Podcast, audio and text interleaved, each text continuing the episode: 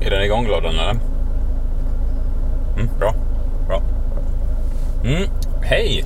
Ehm, jag står här utanför Sebastian Borssén. Väntar på att han ska komma ner här.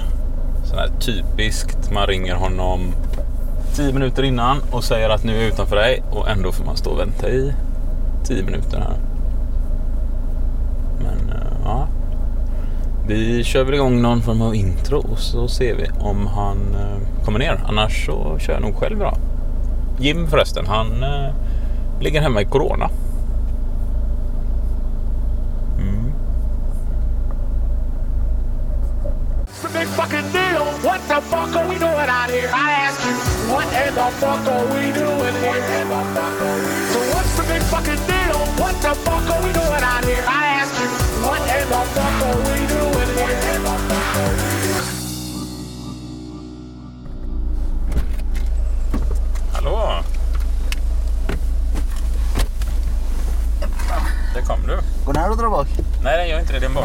Ja, det är ju samma sak. Jävlar.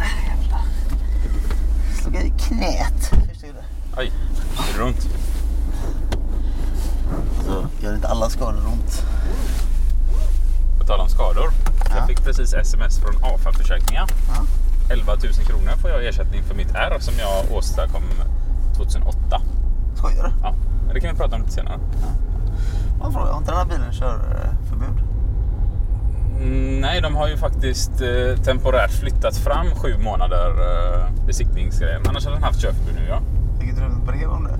Jo, jag fick ett brev om att det var körförbud på den, men tydligen så är inte registren uppdaterade för att eh, den här lagförändringen eller undantaget är så pass nytt. Ja, bra. Men om polisen kör förbi så vill jag att du håller i dig ordentligt. För då jävlar blir det åka av.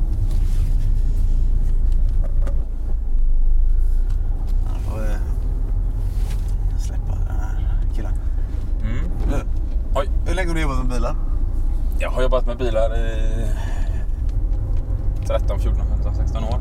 Ska verkligen alla de här lamporna lysa i bilen då? Ja, det är klart de ska det. Varningslamporna? Ja, Ja, okej. Ja. hur vet jag annars att det är lågt oljetryck om inte lampan varnar för det? ja, det är ju sant.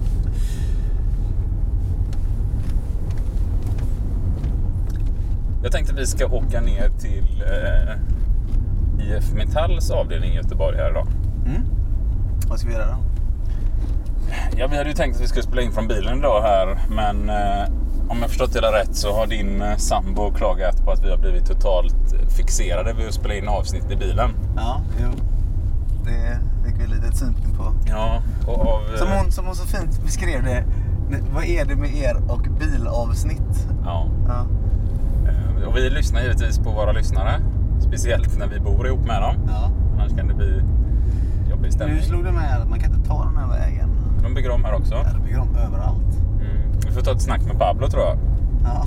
Det, Alltså fråga vad fan håller de på med? Ja. Alltså, det, det, det är ju fördelen och nackdelen med att bo i stan är att man...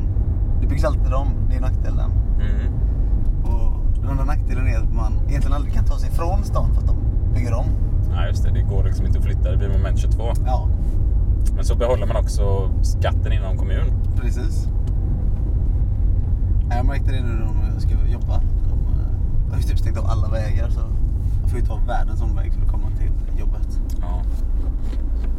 Eh, Nej men i alla fall, vi, så vi tänkte så här, i och med att det har varit eh, ganska tidspressat, både du och jag sitter i tonvis med förhandlingar här och nu. Och eh, vår kära Jim har ju hamnat i Corona, eller Covid-19. Men mår jättebra och kommer troligtvis att återgå till jobbet. Han kanske redan jobbar Han idag. redan Han är på jobbet idag, men han låg lite efter så att han kunde inte vara med idag. Ehm, så att... eh, Ja, vi tar oss in till avdelningen. Idag kommer det vara lite annorlunda ljud än vanligt kanske eftersom vi inte kommer sitta i studion. Men nu har ni ju lyssnat på två bilavsnitt här när det har varit horribelt dåligt ljud tidvis. Så att, eh, ja. Ja. Ska vi säga hej så länge till deltagarna så gör vi ett sånt här fräckt klipp igen när vi helt plötsligt bara sitter på avdelningen. Ska inte du sen eh, förnedra deltagarna med att säga att eh, för oss har det tagit jättelång tid men för dig har det inte hänt någonting. Mm, ja, men jag fick ju lära mig en läxa där. eh. Speciellt eftersom jag pratade med min kära syster då, som jobbade med coronapatienter och hade på det här avsnittet. Ja, så hon faktiskt räddade människoliv under tiden. Så det var väl jag Så som... då hade det hänt någonting Ja. i hennes liv Ja. un- under tiden. Eh, ja. Nu kör jag bara rätt ut här. Det här ska de också gräva upp nu. Ja. För vad vet jag inte. Nej, det här var inte jag med på. Nej, för det, jag vet Ska det inte. bli en pendelstation här? Nej, det är här uppe. Jaha. Så därför undrar jag liksom om det, om det är för de ska, håller på att bygga ut bron här. Undrar om det är det. Men den är ju så liten den bron. Det känns helt orimligt att gräva upp så här mycket. Mm.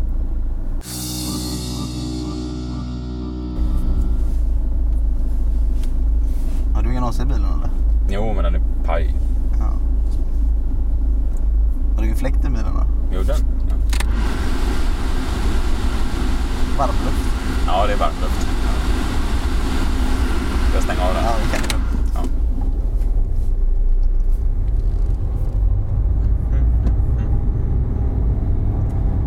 Nu körde jag mot rött.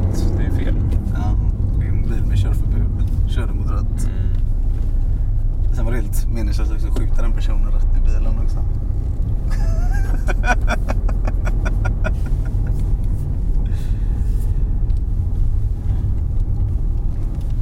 Här bygger de också om. Och där med. Skulle inte vi klippa att, vi var på avdelningen? Jo. Ja. Lo- Loddan. Vi är inte framme på avdelningen. Så, då sitter vi på avdelningskontoret här på IF Metall Göteborg. Och jag, till skillnad från Isak, misstänker att du som lyssnar har gjort någonting väldigt, väldigt värdefullt just nu under den här pausen. Mm, och jag skulle aldrig faktiskt tänka mig någonting annat heller. Ja, det kan vi agree to disagree på. Ja. För oss så var det inte bara ett sånt snabbt litet klipp, utan vi hamnade i trafikstopp och det var ombyggnationer och eh, jag fick boka ett möte mitt i. Så det har gått en stund för oss. Ja, det har det gjort. Så in i flowet nu igen då. Så. Det är tur. Jag fick jag vara här i alla fall. Mm. Mm. Jag hade inte stängt av ljudet.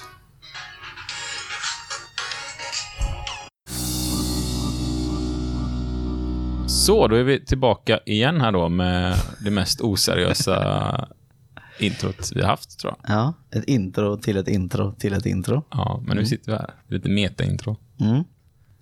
Nu är vi här. Vad har hänt sen sist? Eh, Det sista Sen sist, var- vi, sen förra pausen här. Sen förra pausen. Har du tagit ett telefonsamtal Sen vi åkte ifrån Pablo Ja. i Trollhättan. mellan oss. Det har ju gått en vecka. Ja, vad har du gjort sen sist? Eh, jag har arbetat, har jag gjort. I produktion här nu. I dagarna. Ja. Eh, sen har jag inte gjort så mycket egentligen. Varit på ett eh, styrelsemöte för en förening jag är aktiv i. Du då? Ja, jag har gjort en hel del grejer som jag nämnde förut. Eh, Jag har faktiskt hjälpt ett par kollegor med arbetsskadeanmälningar och skickat in papper till AFA-försäkringar om arbetsskada. Och då kände jag så här när jag höll på med det, så kände jag så här 2008 skar jag mig i fingret, eller handen, ganska ordentligt. Jag skar upp hela handflatan, men så kände jag så här att det, det kanske är dags. Den är ju an, skadan är ju anmäld, men så ska man höra av sig om man får bestående men eller ärr och sådana saker då efter, eh, jag tror sa 18 månader. Och det, jag väntade i 18 månader. Och sen går tiden. Det går ett år till. Det går ett år till. Man skaffar familj. Man köper hus. Det går ett par år till. Man Skaffar upptäcker till världen. barn. Man skaffar ett till barn. Eh, under den här tiden fyller man i 50, 60, 70, kanske 200 arbetsskadeanmälningar för andra personer. Och till slut känner man att nu gör jag min egen. Mm. Och det gjorde jag. Så att jag fick precis ett sms här innan jag hämtade upp det om att 11 000 kronor får jag ut nu för det här rätt på handen. Svinbra. Ja, nej, det är ju jättebra. Och det här är ju pengar som vi har faktiskt avstått i lön för att få en sån här försäkring. Ja. Så att det är ju jättelämpligt. Och då passar jag dessutom på att fylla i att jag varit hemma med mina barn. Ja. Så att där kommer det komma ännu mer pengar också. Och eh, jag var ju nu hemma också med troligtvis covid-19 här för ett tag sedan. Och eh, då skickade jag även in det här om eh, karensdagen Ja. för- till Försäkringskassan. Och att jag varit hemma sjuk, för det hade jag inte heller skickat in. Det är ju bra att göra de här grejerna. Det är bra. Det är lite skomakarens skor här som du hörde med, eller såg med min bil. Här. Det är Mycket Jag, varningslampor jag, jag ser det mer som att nu utnyttjar du systemet Isak. Ja. Nu är det bi- bidrags-Sverige vi pratar om här. Du bara får pengar för att du inte gjort någonting. Nej, och det här var första gången i mitt liv som jag har varit hemma mer än 14 dagar, faktiskt, med covid-19. Det har aldrig hänt innan, trots... Nej, jag har inte heller varit hemma med eh, brutna covid-19, eh. saker och lite allt möjligt. Nej, men jag var hemma överhuvudtaget. ja. Ehm, så det var första gången jag faktiskt eh, fick fyllt i bankuppgifter och allting där på Försäkringskassan, eller anmäla mig till de här registren och sånt. Så att, eh, men det ska man ju göra. Har ni varit hemma mer än 14 dagar i princip alla avtalsområden som finns, speciellt i det kollektivavtal, då, Mm. då finns det troligtvis försäkringspengar för er att hämta. Ja, absolut. Men jag vet att kommunala eller folk som jobbar inom statlig sektor sköter ju, och vissa tjänstemannaförbund så sköts det per automatik från chefen. Men det är väldigt viktigt att det påpekas att den chef faktiskt har gjort det. Och nu sitter vi här på avdelningen och eh, vi kan väl försöka ropa på Rickard där eh, och se om han inte kan vara med i ett avsnitt lite längre fram och prata försäkringar. Men jag tänker det är intressant det du pratar om, för jag har börjat se på Facebook hur det ploppar upp sådana här företag som hjälper dig Ja, att få ut försäkringsfärg. Har du sett dem? Ja, de små luranderejarna. Ja, jag, att jag, har ju blivit lite irriterad så jag skriver ju varenda gång att ja, men behöver inte, alltså, de här företagen då, de säger sig kunna hjälpa dig få ut försäkringspengar, vilket de säkert gör. Och det är men- ju jättebra. Ja, det är ju svinbra. Men, Men- ja, det stora männet, de tar ju 25% av pengarna som är Är dina. det 25 procent? Ja, det är helt sjukt. Och på nästan alla fackförbund så finns det förtroendevalda som gör detta åt dig helt utan att ta någonting av ersättning. Du får behålla alla dina pengar. Ja, jag har ju varit eh, väldigt noga med att skriva detta att eh, håll inte på med de här luranderejarna. Du kan Ja. ringa ditt fack så får du alla pengarna Ja. själv. Och för mig så tog det här nu, det här jag skickade in om mitt R, bokstavligt talat, så okej nu var arbetsskadeanmälan gjort för ett tag sedan, men det tog ju inte mer än 10 minuter. Det gick ganska snabbt, för det var inget, jag fick man, jag har ju varit hos läkaren givetvis också. Jag fick ju sy ganska ordentligt. Men eh, nu skickade jag in bilden efteråt och det var alltså bara att logga in med min telefon, mobilt bank-id, lägg till dokument, la till en bild jag hade tagit med min telefon. Det tog inte ens en minut. Och där gjorde kom- du var någonstans? Det här gjorde jag i min telefon. Jo, men det förstår jag ju. Men alltså vart använder du det här? På AFAs hemsida. Ja, AFA Försäkringen då. Och det är ju för att vi har AFA-försäkringar i vårt kollektivavtal. Och det har ju hela LO-kollektivet. Eller kollektiv, precis ja. Nu är inte jag expert på, men jag tror väl att eh, AFA-försäkringar har väl även kooperativt anställda, tjänstemän inom många förbund. Alltså det är väl väldigt många som har AFA. Ja, ja, men så är det. Det är, så, att, så att kolla och gå in där givetvis. Så, eh, det här är ju alltså om man är sjuk, har skadat sig, bara varit sjuk. Alltså, det behöver inte vara att man har blivit skadad och sjuk på jobbet, utan varit borta från, från jobbet. Föräldraledighet i de flesta avtal. Och det här kommer vi gå igenom ordentligt när vi är inne på de här pensions och Ja, försäkrings... de sociala försäkringarna och komple- kom- komplementen till det liksom. Och det kommer givetvis skilja sig beroende på vilket avtalsområde du jobbar i. Men eh, ja, Men tänk nu på liksom att inte använda de här mm, bluff och bågfirmorna som hjälper dig. För att, alltså, det är ju helt värdelöst. nej men att gå 25 pengar. procent, då hade de alltså tagit, eh, vad bra jag är på matte, men 2600 kronor för 60 sekunders arbete. Mm. Det är en schysst timdebitering. Ja, det kan man ju verkligen säga. Och för vad det Ja, det är är. inte ens en timdebitering, en Ja, minutdebitering. men alltså, det, det, de, de flesta försäkringsbolagen hjälper ju också till vid sådana här saker. Liksom, så att det, Ja, och AFA-försäkringen har varit fantastisk. Alltså jag ringde dit för jag tänkte så här, kan jag ens anmäla? För det var ju som sagt 2008 det hände. Ja. Samma dag jag träffade min fru. Som jag har kallat eh, nuvarande fru flera gånger, vilket är konstigt för det är den enda frun jag haft. Men ja, för närvarande. för närvarande fru, ja. Hoppas inte hon lyssnar på detta. Eh, det gör hon.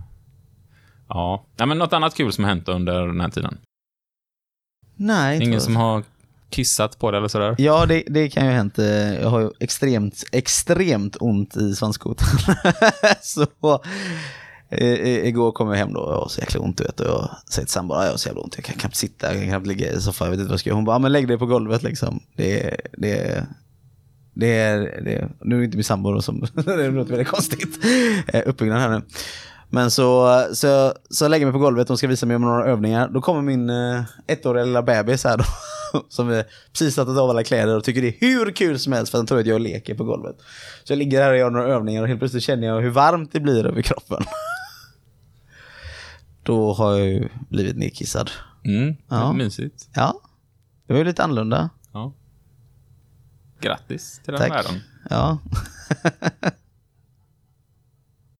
ja, det är det som har hänt mig. Har det hänt något annat kul för dig då? Mm, nej men eh, häromdagen var jag i en bilverkstad och eh, står och pratar. Blev nerkissad? Nej, det blev jag inte. Det är, det är din värld, inte min. Ja. Det lät ju som att det där var på väg åt en helt annan historia ett tag där. Jag hoppas att lyssnarna inte stängde av mitt i din historia. För att Då blir det en helt annan podcast. Ja. ja. Ehm, nej, men jag var inne i en bilverkstad häromdagen och stod och pratade med en eh, person där och plötsligt så hörde jag en röst. Man känner igen en röst. Vem fan är det? Och så vänder man sig om, men ingen stod där. Men det var en högtalare. Spöke tänkte jag först. Och där var ju våran podcast på högtalarna, så jag hörde mig själv. Vadå, i Jag tyckte jag kände igen rösten. Sa, Vad fan är det här som pratar nu? I, vadå på riktigt? Alltså, någon större jävel tänkte jag. Hur? Men på riktigt? Ja, på riktigt. Jaha, fan vad kul. Hela verkstaden. De bara, nu ska vi visa en riktigt dålig podcast här för er. Ja, jag hoppas inte det så. Nej, de bara, det här är kul. Fast inte på det liksom, att det är roliga. nej då, nej då, nej då. De lyssnade hela verkstaden, så det är jättekul. ja, det är faktiskt jävligt kul. Ja. Men jag tänkte att vi ska gå igenom lite nyheter som har hänt. Mm. Och... Eh, idag kommer bli ett lite speciellt avsnitt. Vi ska försöka någonstans sammankoppla de här organisationsavsnitten som vi haft nu två på raken. Det har blivit mycket organiseringssnack. Och eh, idag ska vi försöka knyta ihop det här lite och prata organisering på arbetsplatsen och eh, lite om vårt egna förbund. Så här, väldigt enkelt, väldigt förkortat, bara för att man ska få en liten bild av vad är det fackförbunden sysslar med. Mm, mm. Eller inte vad fackförbunden sysslar med, vad är det de anställda ska syssla med? Ja, men precis. Ja. Organizer-modellen som Pablo pratade om. Ja, men precis. Så det är väl tanken med dagens avsnitt. Så det kommer inte bli ett så långt och köttigt avsnitt som det har varit hittills, utan eh, lite softare då. Jag tänker, för att ändå så prata om organisering, så har arbetet Global här nu släppt Här är världens värsta länder för fackligt aktiva. Mm. Och då är det alltid ifrån mord och hot som gör det svårare att organisera sig. Och Pablo var ju inne på det att, eh, alltså nu är det de här värsta länderna här, men han var ju inne på det här i Chile att, eh, tyvärr kommer inte det med i intervjun, men vi pratade ju om det i mellansnacket, att i Chile så bara dör fackliga. Och det heter att de har tagit självmord. Alltså man, man, man, man kanske inte förstår på samma sätt vilken jävla alltså, möjlighet det är att bo i Sverige. Alltså vilken, vilken härlig känsla det egentligen är att kunna få engagera sig i, i en fri fackförening. Ett. Men också möjligheten att få organisera sig överhuvudtaget. Ja, att vi faktiskt kan på arbetstid gå våra utbildningar, lära oss saker och ha möjligheten att engagera oss. Alltså bara när man kollar här så, så, så är det ju liksom allt ifrån att ens få registrera sig som en fackförening kan alltså vara bara en kränkning. Rättigheten att få teckna kollektivavtal med arbetsgivaren.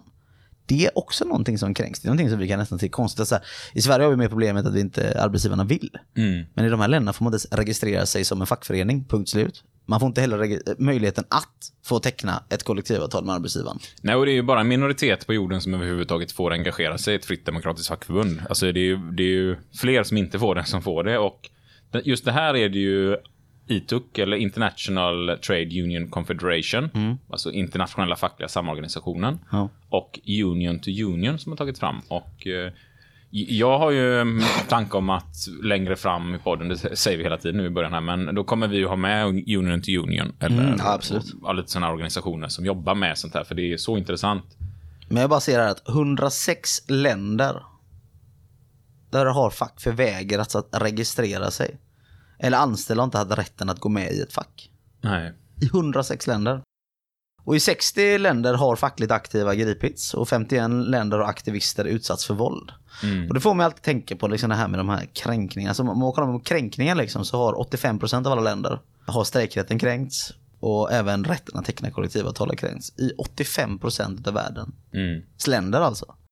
Och då tänker man när man säger 85% av världen så är det ju betydligt mycket större procent av världen. Vad är det jag har hört någon siffra på att det är typ 12% där du har rätten att gå med i en fri Mm. fackförening. Och, och vi har ju en eh, karta här de har tagit fram som jag tycker är fantastiskt bra som vi kommer att dela i podden. Mm. Och den är ju uppdelad i färger då, där eh, man går från en skala egentligen eh, hur, eh, ja, hur, lätt det är att driva befack, facklig, eller hur, om man överhuvudtaget kan bedriva facklig verksamhet. Och man kan väl säga att det är Norge, Sverige, Finland, Danmark, Tyskland, Italien och Ja. Island. ja, Österrike, ehm, Irland. Irland faktiskt i grönt. Och så har vi ju, jag vill säga att det är eh, Holland, eller Nederländerna. Den är lite liten kartan här just nu. Ja. Och så har vi även, är det Slovakien tror jag? Jo men visst är det Slovakien. Mm. Ja, nej men det man ser här som, som tydligt är de nordiska länderna som verkligen sticker ut. Och är, vi är väldigt duktiga här på att liksom, ja men vi är mest med i facket liksom. Men när man kollar liksom kanske mer på ett annat sätt hur det ser ut i världen så, så sticker ju inte de nordiska länderna ut på något sätt i kollektivavtalstäckning. Och det tycker jag är ganska intressant ändå, så för att när man ser att vi har ju bäst möjligheter att organisera sig, men även typ Frankrike, där har man fler arbetsplatser med kollektivavtal. Där typ 99% av, av alla ställen har kollektivavtal i Frankrike. Men de har ungefär 2% organisering. Men det fungerar på ett annat sätt. Och likadant i Australien så tror jag det är 100% av företagen som har kollektivavtal. För där har man lagstadgat att det måste finnas kollektivavtal. Så det är ju det här med just att teckna avtal. Alltså, vi är ju väldigt unika med våran modell. Och det är ju en framgångssaga på ett sätt, att vi får en stark organisation. Men alltså i många andra länder så får ju folk villkoren. Men då kan man ju ställa sig frågan istället, hur blir avtalsenliga löner därefter då? Nej, det blir ju inte så starkt. Vilket det bara resulterar i en sak och det är att lagstiftarna måste gå in och stifta om löner och villkor i slutändan. För det är det man oftast landar i i de här länderna. Eller hur? Ja, absolut. För jag tänker lite också för att koppla till det här nu, för nu är det ju ganska högaktuellt i EU att man vill införa en europeisk minimilön. Har du läst någonting om det? Ja, det är ju klart. Det har man knappt kunnat missa. Ja, nej men det, det, du har ju läst om det, men jag tänker för de som inte har gjort det så är det att EU egentligen vill lagstifta om att eh, man ska sätta en europeisk minimilön på att alla länders medianlön, 70% av den ska vara en minimilön som man ska ha som garanterade villkor. Och det här har ju varit väldigt omskrivet. Egentligen alla länder är överens om det här. Förutom de nordiska länderna. Och det är ju bara för att vi vill värna om våra modell där vi sätter de här villkoren. För att vi anser att avtalsteckning är egentligen någonting som vi i fackföreningen ska göra och inte att politikerna ska blanda sig i det här.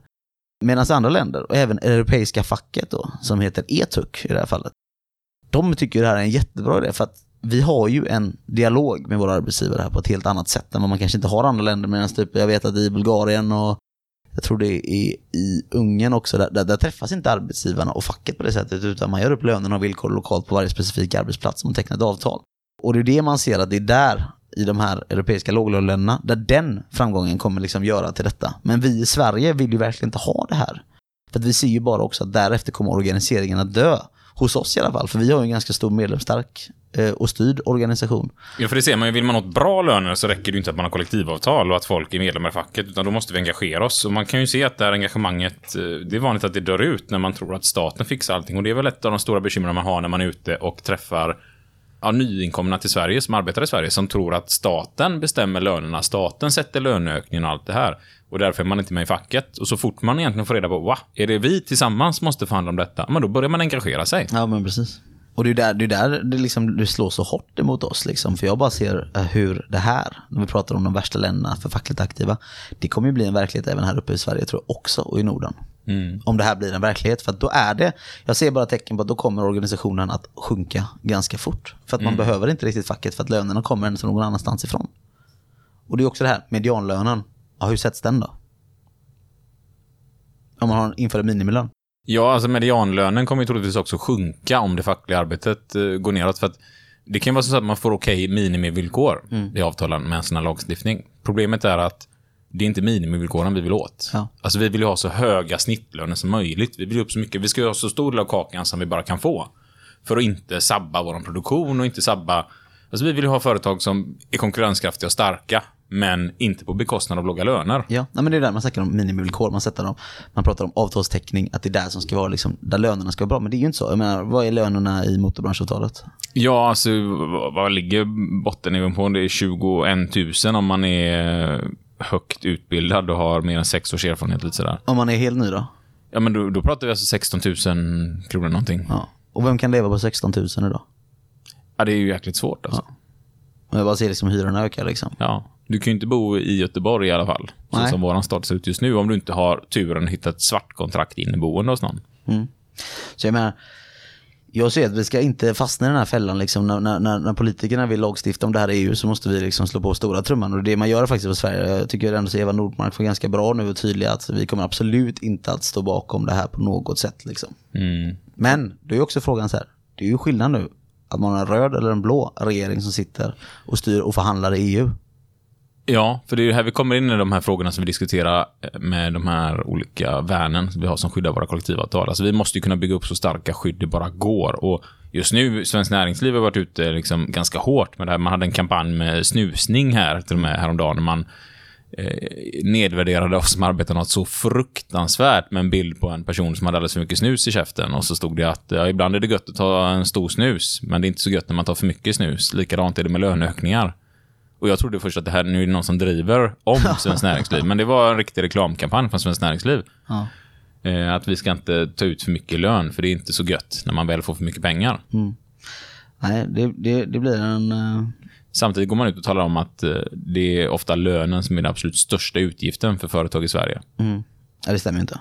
Jag har ju sett bokslutet för mitt eget bolag och det är verkligen inte det som är den största Det är ju extremt varierande på vad man jobbar med och lite sådär. Men Jag kan förstå i tjänstesektorn, där man inte producerar någonting, utan man bara tillför en tjänst, är det klart att personalkostnaden är störst. ja, samtidigt så är det ju ofta så att eh, det är ju hur många personer du har som gör att du kan sälja tjänsterna. Ja, så är det ju exempelvis för mig, alltså bilmekaniker. Alltså, ja, men även om lönen är hög, ta bort en mekaniker. Du kommer inte spara in pengar på det. Tvärtom kommer du få en minskad inkomst. Mm. Det är ju snarare så att man har nog ett ganska dåligt business case i så fall. det är... Men det kanske vi Det ska löjligt. spara. Det blir ganska tunga diskussioner detta. Ja. Och nu ska det handla om organisering. Men jag har hittat en annan nyhet som jag ändå vill lyfta. För att man pratar ofta om det här att lägre löner skapar arbete. Mm. Eh, Trots det så gjorde ju som Amazon, det här stora företaget, som faktiskt nu inte har skatt en enda krona i hela USA. Och eh, Jeff Bezos, ägaren till Amazon, har ju under den här coronaepidemin ökat sin förmögenhet med ett antal miljarder dollar. Och han öppnade upp första butiken helt utan personal med automatisk påfyllnad i lagren från robotar i Indonesien. Trots att lägstalönerna är så fruktansvärt låga där. För man tyckte att ah, det är en onödig utgift oavsett. Och det här har man ju snackat om länge nu. Amazon har ju utvecklat detta och man har börjat försöka utveckla drönare så man ska slippa transporter och allting. Att det ska vara robotar som gör allt egentligen. Det finns ju redan de drönarna. Ja, men det finns redan. Och eh, nu börjar det här ju bli lite realitet i Sverige med. För nu är det som så att den här kedjan Pressbyrån, som säkert de flesta har sett, de eh, kommer öppna upp en helt obemannad butik. Där du inte ens skannar varorna själv, utan det är kamerasystem som läser av dig. Du skannar din eh, QR-kod i telefonen när du går in och så är det kameror som följer dig, ser vad du plockar för någonting och sen går du ut så dras pengarna från ditt konto. Så du betalar egentligen inte där inne heller, utan ja, du bara går in och plockar vad du ska och sen är det klart. Ja, jag såg också den här artikeln, men det, de vill ju helst öppna det här liksom på ja, större arbetsplatser och att möjlighet, för möjligheten för sånt där, men också att hela butiker ska vara så som, som vanliga människor går in och handlar på. Jag, jag tycker det här, man ska inte liksom bli som vad heter de, luditerna och vara rädd att slå sönder teknologin. Men jag, jag ser, Vi ska ju ha, alltså det bästa som kan hända oss människor är om vi slipper arbeta. Ja, men det är ju det jag vet att det inte kommer landa i därefter. För det är alltid någon annans ansvar att de här företagen utvecklar de här. Det kommer bli statens ansvar. Och så kommer skatterna bli höga, kommer de, och så kommer de säga att vi flyttar därifrån. Det är det som är min stora rädsla. utan- Men det är klart, det kommer ju behöva eh, vad heter det, folk som ska laga de här butikerna, även fylla på de här butikerna. Men det blir ju svårare att organisera de här människorna. Jag tänker det finns en väldigt stor eh, turistbåt eller vad man ska säga som säljer räkor och sånt där som man åker runt eh, i skärgården här i Göteborg. Två sådana jättestora fartyg. Det är två personer som jobbar på dem eh, som är mekaniker. De är ju på de har fyra båtar eller någonting de ska hålla på och springa runt emellan. Det är inte så lätt att organisera de här. Om man vill träffa dem så får man boka möte och så får man träffa dem på specifik plats. Liksom. Och det är det jag kommer se med personalen som jobbar på det här stället. Ja, så vi tror ju verkligen på den svenska modellen och att vara den. Ehm, Och samtidigt som allt det här nu då, man blir orolig att eh, ja, men vi kommer att se mer och mer där jobb försvinner. Och de som jobbar kommer jobba övertid och de som inte har ett jobb får ingen inkomst. Och någonstans kommer ju detta i framtiden bli ohållbart. Och samtidigt nu då så kom det ut en nyhet där det precis har släppts en eh, stor vetenskaplig studie från eh, Atif Mian, Ludwig Straub och Amir Sufi. Och de är eh, verksamma på Princeton, Harvard och Chicago Booth eh, universiteten i USA. Och de har släppt en, jag tror den är 86 sidor lång. Jag har 78 sidor lång avhandling egentligen på ekonomin. Och man ser att när de rika blir rikare så har det inte riktigt blivit som man har trott att det ska stärka ekonomin för de fattiga. Utan man kan istället se att fler och fler fattiga blir skuldsatta för att de här som har så extremt mycket pengar, de tjänar mer pengar på att låna ut pengar. Så att de här rikaste människorna blir som banker och räntorna går upp. Eh, Så det är den utveckling man kan se. Och eh, Ja, det här är ju extremt framgångsrika universitet i USA som släpper den här och eh, ja, Arena Idé har gjort en jätteintressant debattartikel i Aftonbladet och det är Sandro Scocco som har skrivit den, som är chefsekonom där. Så den tänkte jag att vi delar i podden. tänkte att vi ska diskutera nu, för den är väldigt tung, den här avhandlingen. Men den tänkte vi ska dela i podden under veckan. Ja, ja men det tycker jag. Det låter intressant. Kör en liten jingel på det här eller? Ja. Är du? Eller ska vi spela upp den vanliga? Ta den vanliga. Ja. Mm, ja, men tillbaka på det här med organisering då. För eh, Pablo, Kristin, tänkte nu ska vi prata lite om eh, hur vi har organiserat vår arbetsrätt. Du var inne på det lite förra gången här med att ni tog ut rätt mycket skadestånd eller ersättningar som man hade gått förlorade och mist på grund av att För att citera företaget jag jobbar, hutlösa skadestånd. utlösa skadestånd. ja. Eh, ändå, ja. Men vi tänkte vi skulle komma in på de här grejerna som vi inte har kommit in på nu riktigt då. Vad ska vi prata om? Hur, hur en organisation brukar vara uppbyggd. Mm. Eh, Och alltså tekniskt sett så organisationerna, fackliga organisationerna så som det är tänkt i Sverige i de flesta förbund nu. Sen kan det finnas vissa avvikelser, att vissa förbund kanske tänker lite annorlunda än så här. Eh, Men det är ju att det ska vara medlemmarna som bestämmer allting. Ja. Att man har en förankring bland medlemmarna, att det är medlemmarna som hela tiden har rösträtt. Det är de som beslutar om vilka personer som ska driva ärenden och vara engagerade och allt det där. Att allt, allt ska utgå ifrån medlemmarna.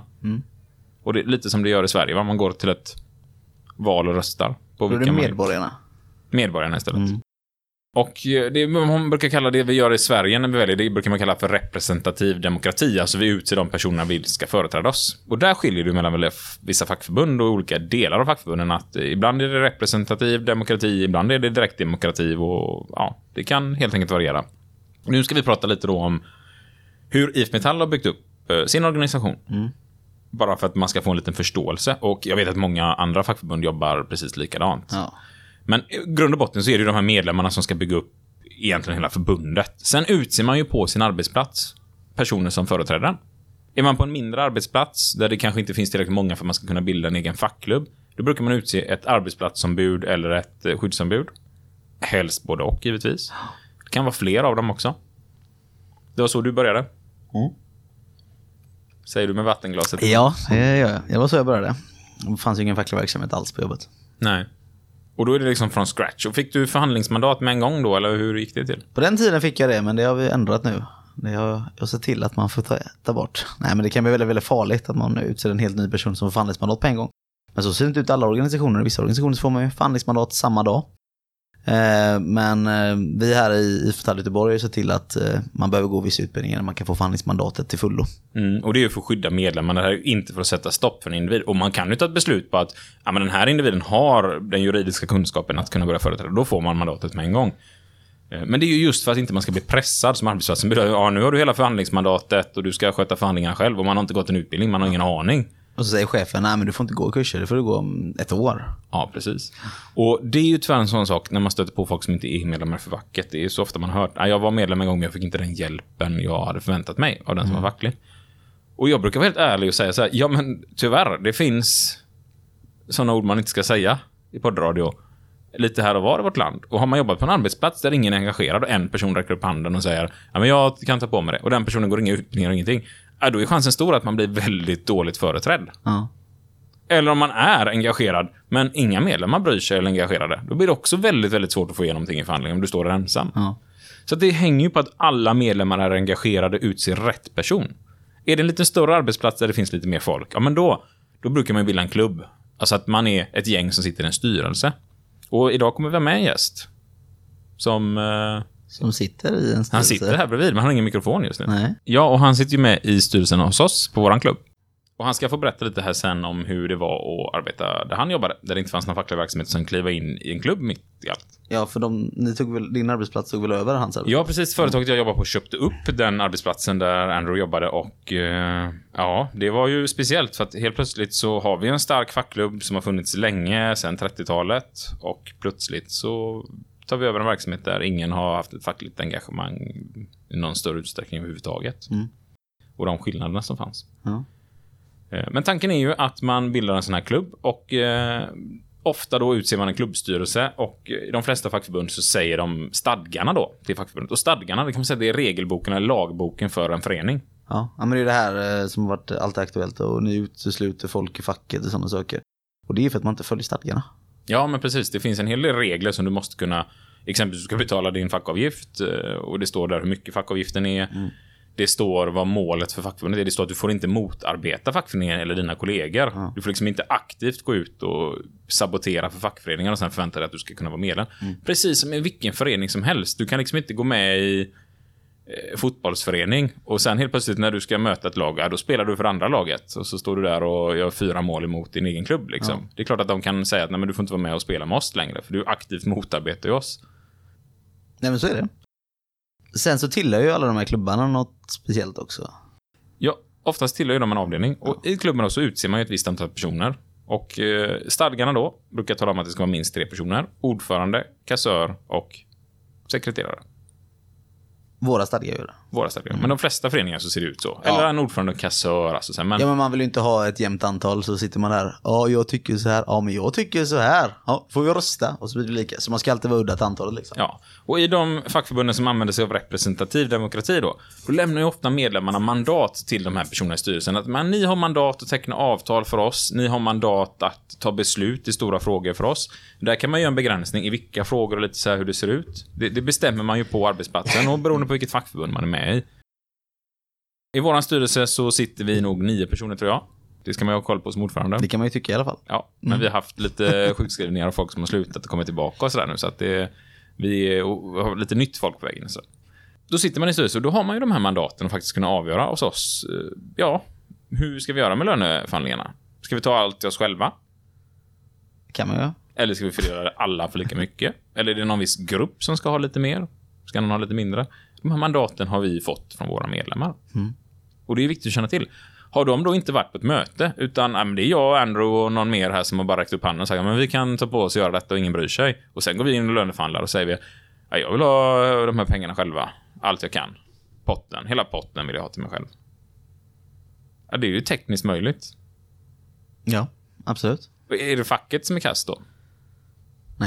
Nej, det är ju individerna. Det är individerna. Egentligen är det inte ens individerna som är kassa tycker jag. Det är medlemmarna som är kassa i det fallet. Ja, det skulle jag kanske inte riktigt hålla med dig om. Ja, men de har ju utsett helt fel personer. Jo, men de kan ju inte veta det här i förväg eller? Nej. Det är väldigt få folk som säger jag kandiderar enbart för att jag ska höja min lön. Ja. Nej, Om men, jag känner mig generös så kan ni andra få en liten bit av min kaka sen. nej, det var väldigt hårt sagt av mig faktiskt. Det var, inte, det var lite ignorant så. Men ja. Ja. Lika, jag menar på lite, att- lika ignorant som antar att eh, folk som lyssnar inte gör någonting produktivt. det kommer jag få höra. Det, här. det kommer jag få höra. Men eh, alltså, jag, det jag vill mena på är bara att det är otroligt viktigt att vi utser rätt personer. Inte bara i vår egen klubb, utan i nästa steg som vi kommer till här då. Avdelningar. För väldigt många fackförbund är stora, sträcker sig över hela landet, är rikstäckande. Och då har man ju ofta utsett avdelningar med för att det ska finnas någon liten lokal samordning i platserna runt omkring i landet. Där Man har kanske lite ombudsmän eller annan personal som hjälper till med medlemsregister och studiebitar. Ekonomin för Med föreningen. lite samordning för alla klubbar. Ja, och i, i vårat fall då så är det ju Göteborgsavdelningen. Mm. Och eh, där någonstans så är det ju, vad är det nu, 22 000 medlemmar, tror jag. Mm. Som ska företrädas av de här personerna. Och där har ju väldigt många bilden av att Ja, men på IF Metall i Göteborg, ja men där sitter det 300 ombudsmän som åker omkring till de här 20 000 personerna. Och det är dessutom någonstans mellan 600 och 700 arbetsplatser de ska åka ut till. Ja. Nu har vi tur att vi har en väldigt liten avdelning till ytan. För att det är i princip bara Göteborgs kommun, lite Mölndal och sådär runt omkring också. Men det finns ju fackföreningar som har, uppe, speciellt uppe i Norrland, alltså Ja. de kan ju ha en hel dags resande bara med bil. Jag, jag vet en som är skolinformatör uppe i Norrland och hon berättade att det tar henne 12 timmar att åka till eh, en av sina skolor. Hon har fyra skolor i hennes avdelning som hon ska åka ut och ha skolinformation på. Ja. Hon har två i sin stad och de andra två får hon åka 12 timmar åt olika håll då, som kan inte liksom ta 12 timmar att ta två stycken här. Ja.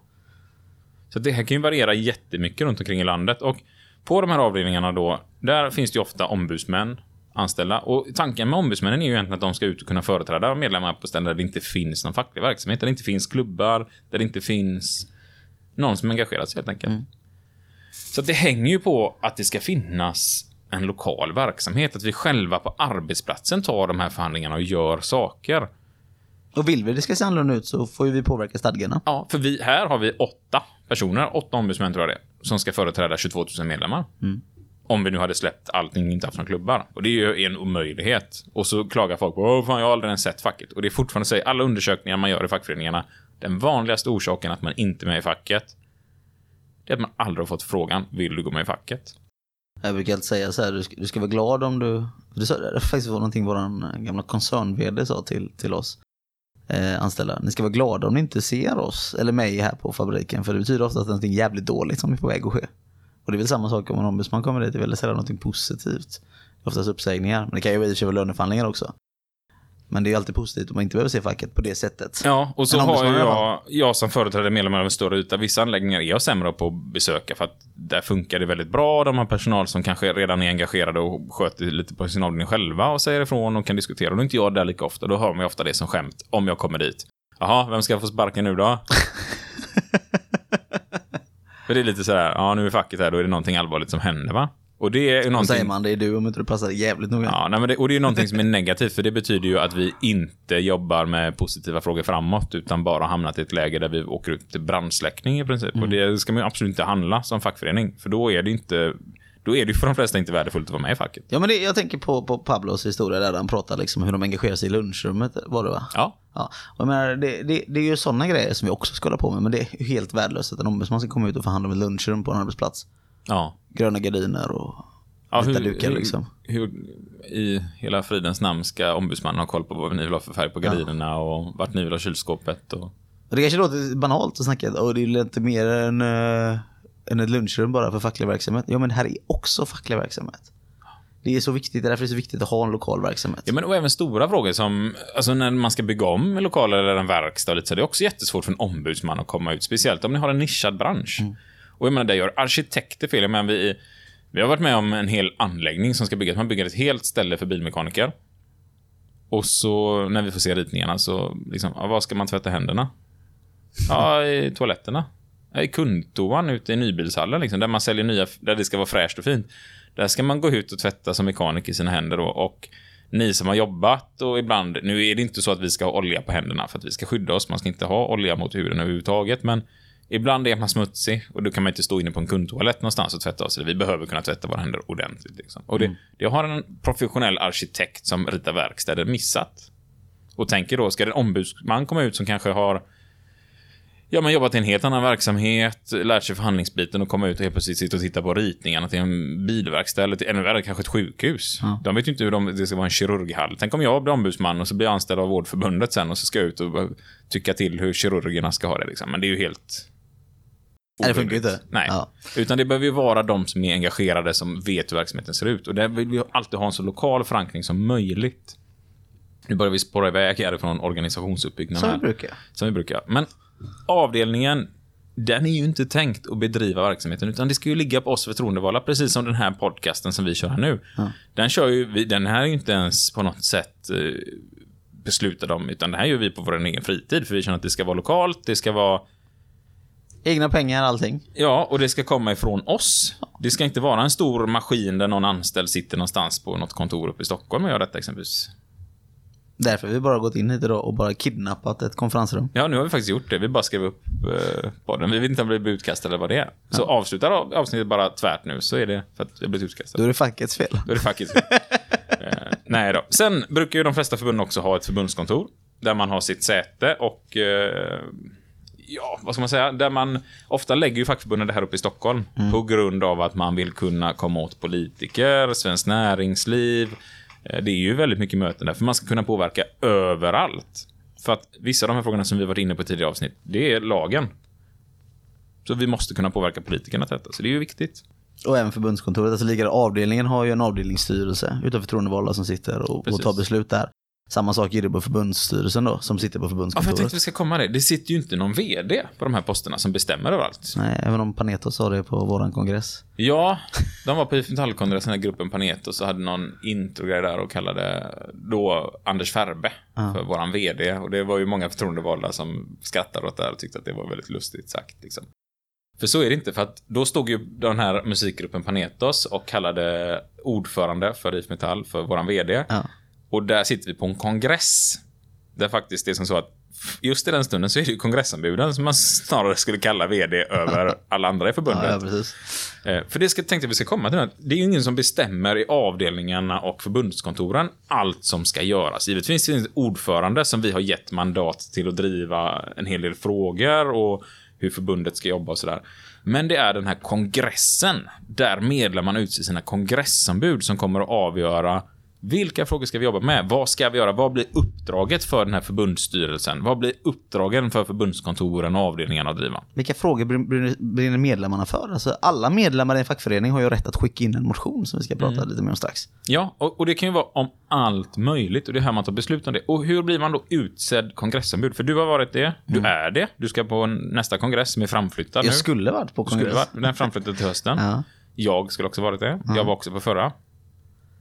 Hur, Även hemliga gästen ska väl vara hemliga gästen. hemliga gästen här, Andrew, som vi redan avslöjat, Jaha. han är ersättare till kongressen. Ersättare till kongressen. Ja. Så det vet man ju inte hur det ser ut. I och med att det blir framflyttat nu så kan det ju vara så att ersättarna kommer få hoppa in här. Bland annat så den ersättare som stod före Andrew i kön från företaget där vi jobbar på, hon har precis fött barn. Så hon tror jag inte kommer vara intresserad av att åka dit med sin lilla, lilla bebis. Så grattis till Jessica, får vi säga också. Grattis. Ja, jättekul. Men tråkigt att de missar kongressen. Men det går ju till som så att eh, klubbarna och de förtroendevalda i avdelningarna, och i vårt fall då, de utser vilka personer som ska sitta med någonting som heter repskapet, representationsskapet i vår avdelning. Och då har man möten ungefär en gång i kvartalet där man kallar in alla repombuden. Och så är det avdelningen som går ut med motioner och ja, årsmöten, vilka ska sitta på avdelningen och bestämma och besluta saker. Och då ska ju de här medlemmarna rösta på vilka personer de vill ha där. Och dig har de röstat in i vår avdelningsstyrelse Och dig har de röstat in som ersättare till den. i vår avdelningsstyrelse, ja. Och där har man även andra saker. Vi har en studiekommitté som jag sitter med i. Vi har lite, eh, ja, all möjlig verksamhet.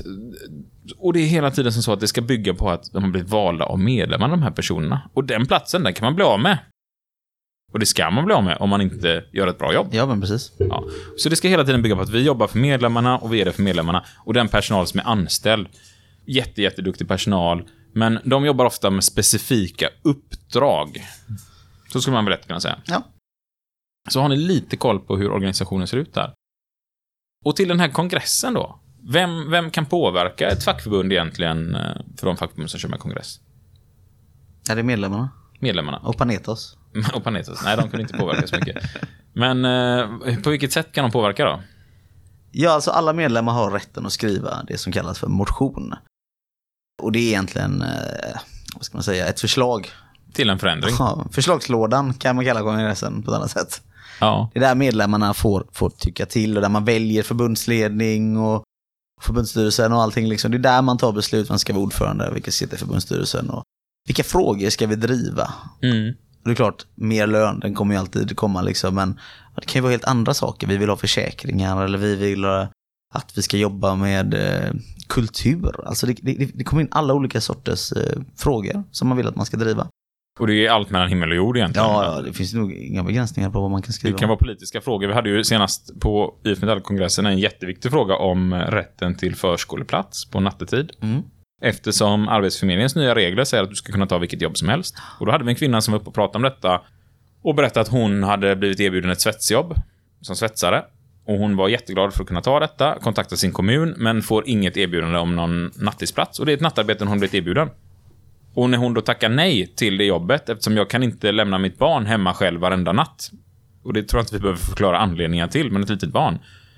Ja, men då säger Arbetsförmedlingen, jaha, du tackar nej till ett jobb. Där försvinner din rätt till a-kassa. Ja. Och det är, det är, man blir så jävla arg när man hör detta, för att det är ju helt sinnessjukt. Och kommunen ja, följer inte lagstiftningen med att de ska kunna erbjuda en förskoleplats då, för de har en viss tid på sig att göra detta. Och då hamnar man i ett moment 22.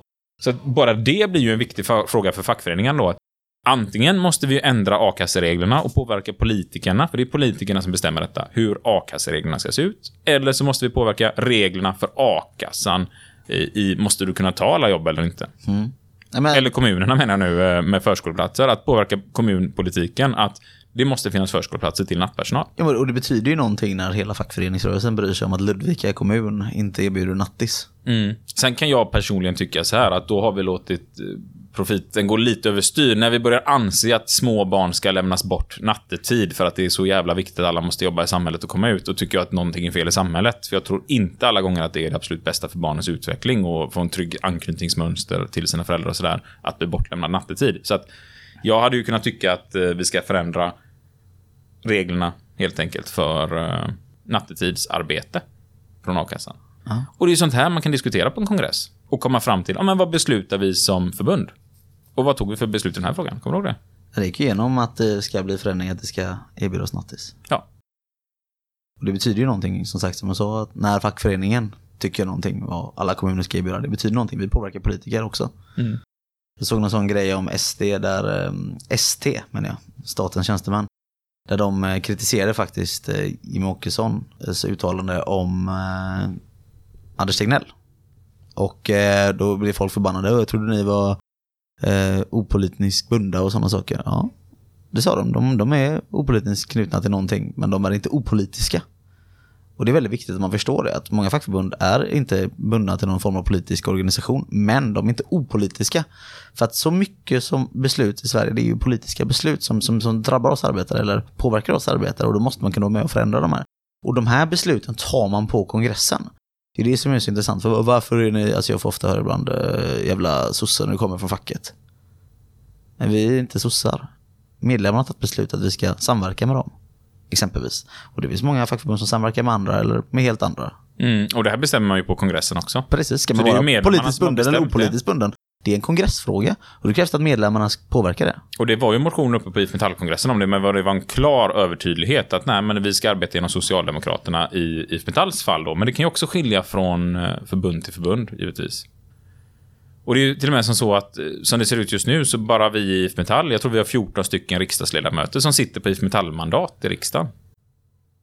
Och det är ju just för att vi måste kunna påverka de här frågorna. Och jag menar, Stefan Löfven, vår statsminister, sitter ju på ett LO-mandat, ska man kunna säga. Ja, det är väl den yt- yttersta beviset på hur bra facklig politisk samverkan kan fungera. Ja, men då hör man ofta i och för sig, men varför gör han inte något bra nu då? Och då kommer vi in på den här punkten. Jo, för att man ska kunna göra en förändring både i en kongress och i riksdagen så krävs det en majoritet. Ja. Och majoriteten är därför är medborgarna har inte röstat. Majoritets. Och i, i, kollar vi på riksdagsnivån så har ju inte Socialdemokraterna någon majoritet, inte ens med samarbetspartierna egentligen. Nej. Utan man måste hela tiden få med sig folk från andra blocket för att gå med på att göra några förändringar. Och det skiljer för att jag tror att var det 1968 som man senast hade egen majoritet. Mm. Ja. Jag tror det var det någon gång här på 60-talet. det var. Och det var Tage Erlander va? Mm, ska vi inte gå... Är osäker på det. Kan vara Palme faktiskt. Jo men visst var det Tage Erlander. Det var det. Och då... Jag hade rätt. Ja. Och du hade... Det är inte fel. Jag hade inte heller rätt bara. Nej men det är viktigt att vi får med det på den. Ja. Eh, självkänsla och det, och det är samma. Nej, men absolut. 1968 var sista gången. Då var det Tage Erlander och Socialdemokraterna som hade egen majoritet. Och då kunde man göra vilka förändringar man ville. Men idag kan man ju inte det. Nej. Så det spelar ju ingen roll om vi har en statsminister som sitter på ett fackligt mandat. Vi kan inte få igenom vilka förändringar vi vill. För att det behövs att något parti från högersidan röstar med oss. Ja, men man kan ju prata om det i allmänhet. Det finns ju inget parti i, i Sverige som kan utlova vad de vill. Alla, alla vallöften är lögn i praktiken för du kan inte få igenom 100% av din politik om du inte har egen majoritet som ditt parti. Eller deala då, att du förhandlar att ja, men vi vill ha igenom detta, men då kan vi tänka oss att gå igenom någonting på eran sida. Och det är ju det man håller på med nu. Och där får man ju mycket kritik. Vi har bland annat den här LAS-utredningen som är liggandes just nu. Som är en sån här dealning i det här januariavtalet som det kallas. Deal or no deal? Deal or no deal. Eh, och det kan man göra en redigt förbannad, det finns olika åsikter. Och det är det ju diskussioner om på de här kongresserna. Hur ska vi ställa oss som förbund? Ska vi acceptera detta, att det ser ut så här och gör det bästa av situationen? Ska vi säga att nej, vi lägger oss platt? Ska vi byta parti? Vad ska vi göra? Men en gång i tiden så skapades SAP av de här arbetarna som ville engagera sig, för man var tvungen att göra det. Ja, precis. Och där har vissa fackförbund valt att stanna kvar. Vissa har valt att säga att ja, vi jobbar med alla. Men en sak är ju tydlig att LO och eh, de flesta fackförbunden där, som är medlemmar där och i både akademikerna och tjänstemännens, de skickar ut sina motioner till alla partier. Det är ju inte så att man bara skickar till ett parti. Utan man skickar till alla och så ser man vart får vi gehör någonstans. Ja, precis. Vart svarar de att absolut tycker vi det är en bra idé? Och där är det ju en stor, stor skillnad på var man det, får gehör. det kan man ju säga, det, en grej som vi tog beslut på i IF Metall eh, på en kongress, jag kommer inte ihåg när det var exakt, det kan ha varit 2011, vill jag säga att det var, eller om det var 2008, så tog man beslut om nolltolerans mot dödsolyckor på arbetsplatser. Och då kontaktade man ju eh, regeringen som på den tiden leddes av Alliansen Och då kommer han förbundsordförande och säger hej vi skulle gärna vilja att ni driver igenom nolltolerans mot dödsolyckor på arbetsplatsen för det har vår kongress beslutat att IF Metalls medlemmar vill att vi ska ha det. Och då sa de, ja, vi tackar så mycket för detta men vi har en annan lösning på problemet. Att folk ska dö då helt enkelt. Ja, men precis. Ja. De tycker inte det är så farligt. Nej. För det dör ju väl lite i Sverige jämfört med andra länder. Ja. Och ändå är det någon per vecka. Mm.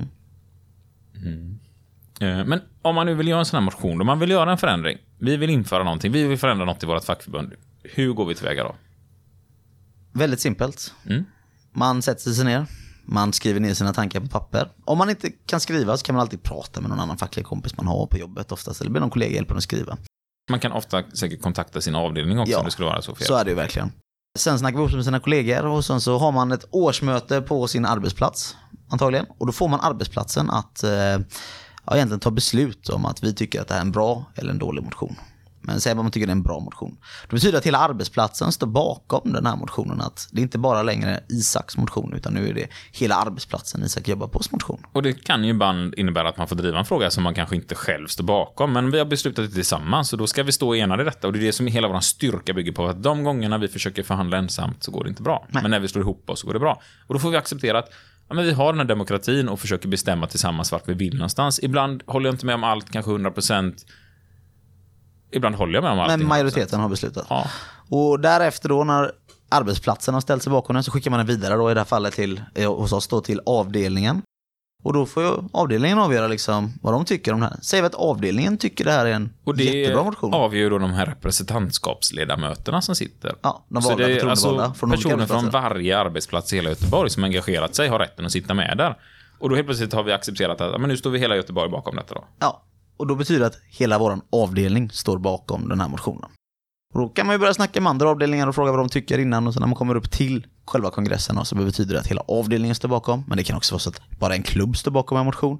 Eller bara en individ som står bakom en motion. Ja, för säger min klubb nej, vi vill inte driva den här frågan, vi tycker det är skit, så har jag ändå rätt att skicka in det till kongressen som enskild person liksom. Och säga att ja, men det här är min motion som jag vill att ni tar upp. Ja, men det kan vara så att du väljer att jag vill skicka bara vidare till avdelningen. Så även om klubben tycker det är en dålig idé så kanske hela avdelningen tycker det är en fantastisk idé. Och då går den ändå så igenom. Och då står hela avdelningen bakom den där klubben du jobbar på. Omfattas. Ja, men och det var väl lite kortfattat här egentligen om organisationernas uppbyggnad lite sådär. Och, och Mm. Vi ska ha lite någon podd där framåt, eh, kanske mot årsskiftet när det börjar bli lite eh, årsmötestider. kan man fördjupa sig lite Ja, för mer där i. har vi jättemycket. Hur går ett möte till? Ja. Mötesteknik och den här biten. Där vet jag att du, du har ju kört sådana utbildningar på flera ställen. Bland annat i eh, I vår avdelning. ja, organisationen du är medlem i vid sidan av här. Ja, ja, absolut.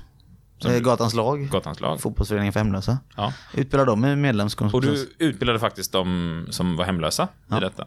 Och de Och hur var reagerar väldigt, de? Ja, de var ju väldigt eh, imponerade för de har ju inte riktigt förstått hur ens så De tänker ju att mycket bara är det bara tas beslut om saker och ting, alltså i samhället. Jag förklarar ju det här fungerar i vilken förening som helst, den här mötestekniska kunskapen.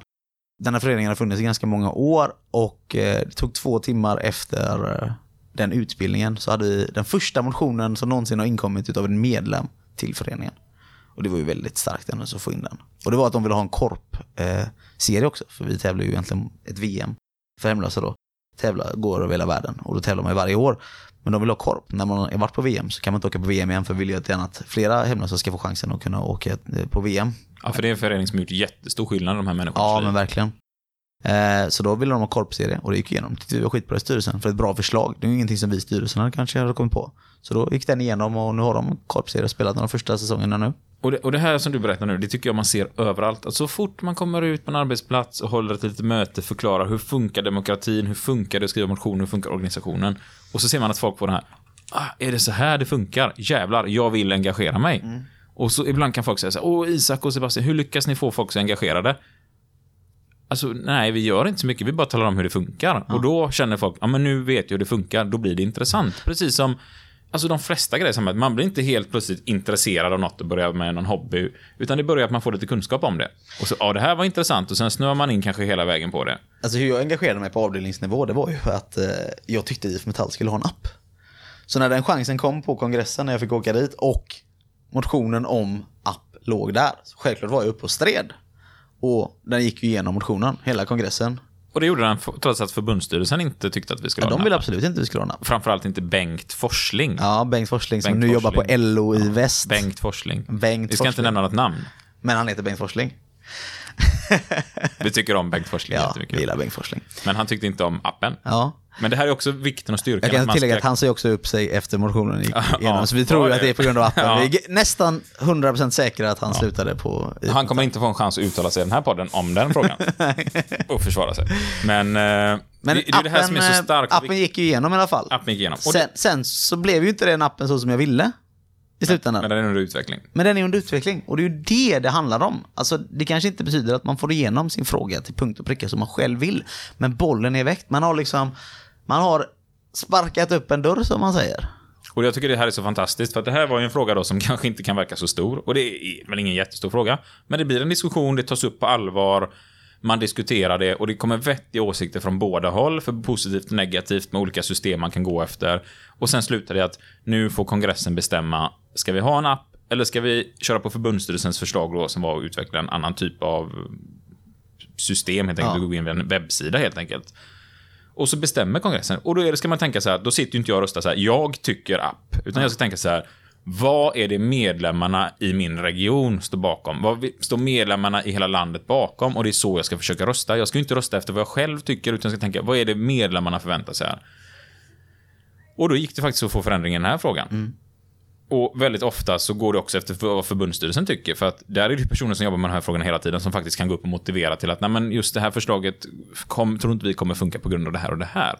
Och det gör också att man får en väldigt stor kunskap kring eh, allt vår förening jobbar med. Och jag är helt övertygad, de här kongresserna kan man ofta se som medlem live via nätet. Jag hade kollegor som faktiskt satt och tittade på det. Ja.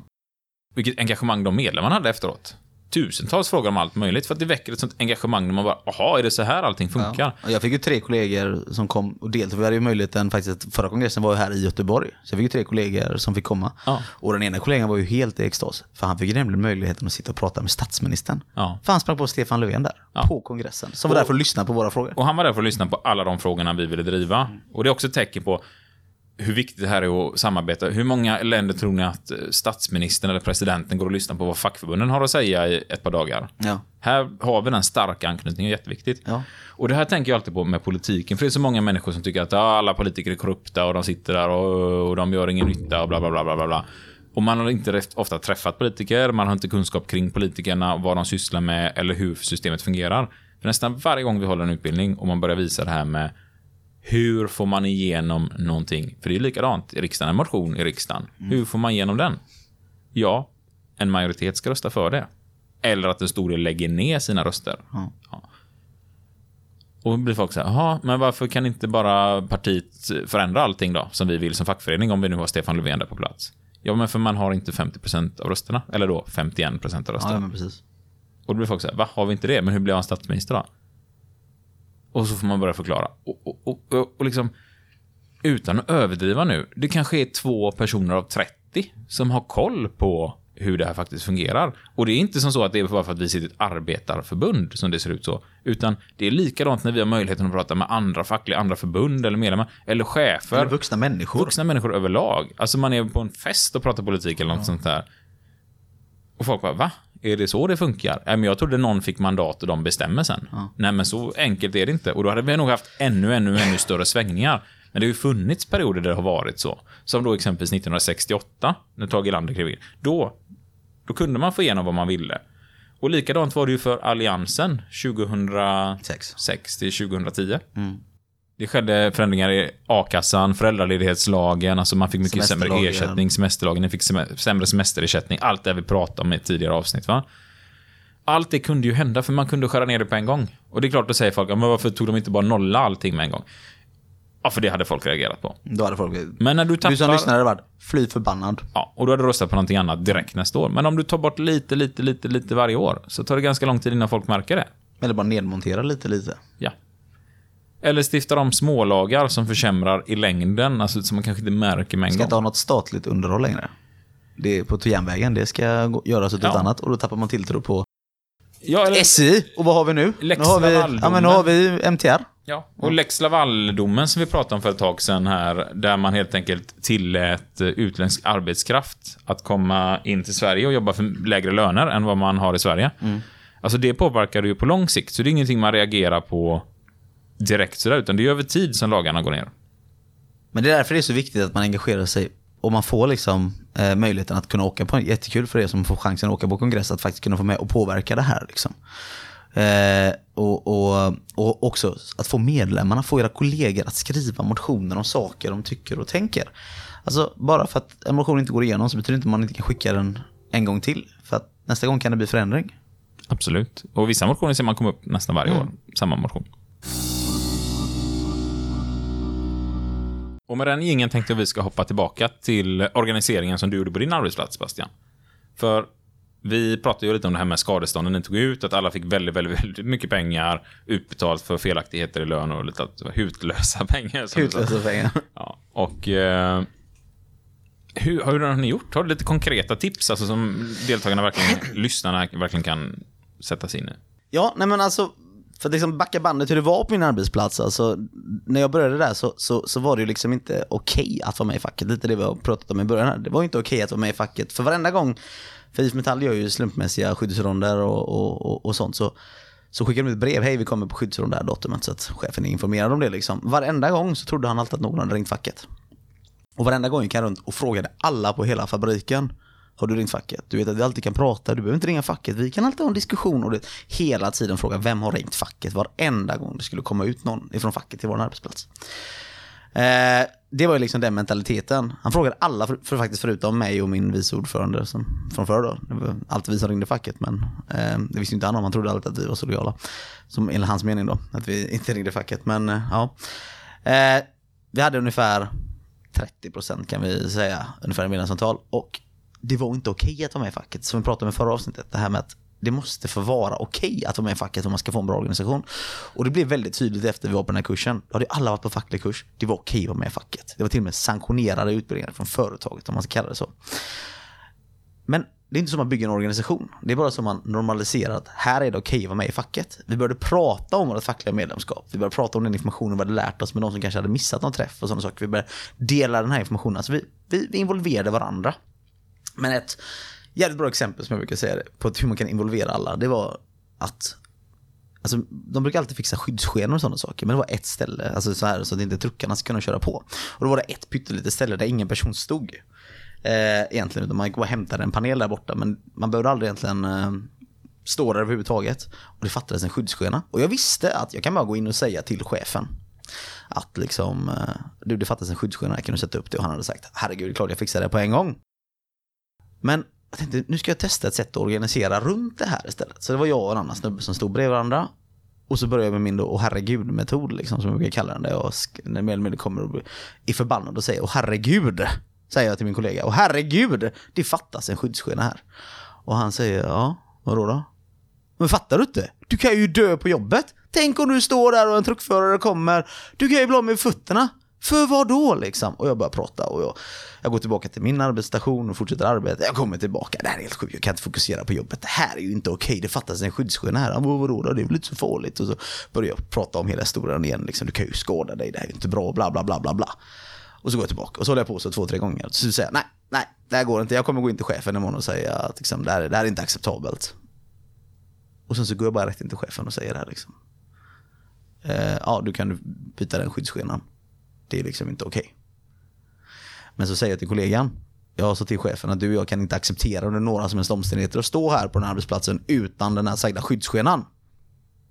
Och det här är inte okej. Och då får kollegan bara, nej men fan ska du inte säga till chefen? Herregud, han kommer ju bli jättearg. Chefen blir ju inte arg, för han vill ju självklart sätta dit skyddsskenan. Dagen efter kommer vi dit. Det är en ny skyddsskena. Och då händer någonting nytt. Istället för att min kollega då, som var lite rädd och inte ville jag skulle alls prata med chefen.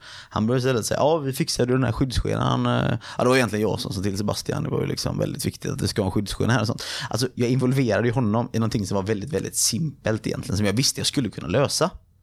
Och sådana här små saker kan man liksom göra. Alltså ett tips på hur ni kan organisera er. Studera ut vad era chefer oftast, för att alla chefer är inte dåliga på, på allting, utan de är oftast dåliga på någon sak där de kan brista på. Involvera då de sakerna de är bra och försök få med kollegorna att de känner sig delaktiga i den här påverkan. För då kan man bygga en organisation på det. Ganska lätt egentligen, för då får ju folk vara med. Genom egentligen bara haft en diskussion.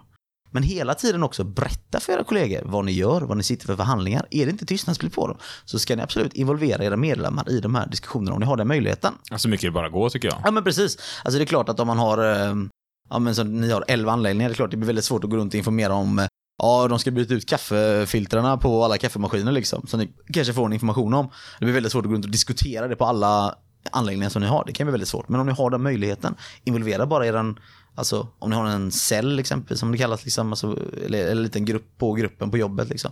Försök bara involvera dem. Och då kommer folk vilja tillhöra. Det är ju som du kommer prata om i framtiden chanser, om fyra-modellen. Man vill tillhöra liksom. Ja, absolut. Den kommer vi djupt gå igenom. Mm. Och jag menar, det, det är ju det det handlar om här också. Alltså när det, när, när det blir en klick av människor som är engagerade så vill folk vara med och engagera. Så klassiskt och enkelt är det egentligen. Engagemang föder en, engagemang, det är det jag tror på i alla fall. Och speciellt om du som är förtroendevald är engagerad. Men som sagt, det som, som, som vi pratade om tidigare och jag tror Pablo snackade om också, om det här med att man kan inte bara säga att folk är svartfötter som inte är med i facket. Få de som inte är med i facket att göra fackliga saker. Jävligt effektivt. Och det är klart, som, som jag sa också i förra avsnittet, att det är klart jag fick en jävla medvind sen med den här eh, eh, förhandlingen där vi fick alla pengarna. Men vi hade redan ökat vårt eh, engagemang på arbetsplatsen från 30% upp till typ, om det kanske var 75% var anslutna till facket innan den här förhandlingen var avslutad.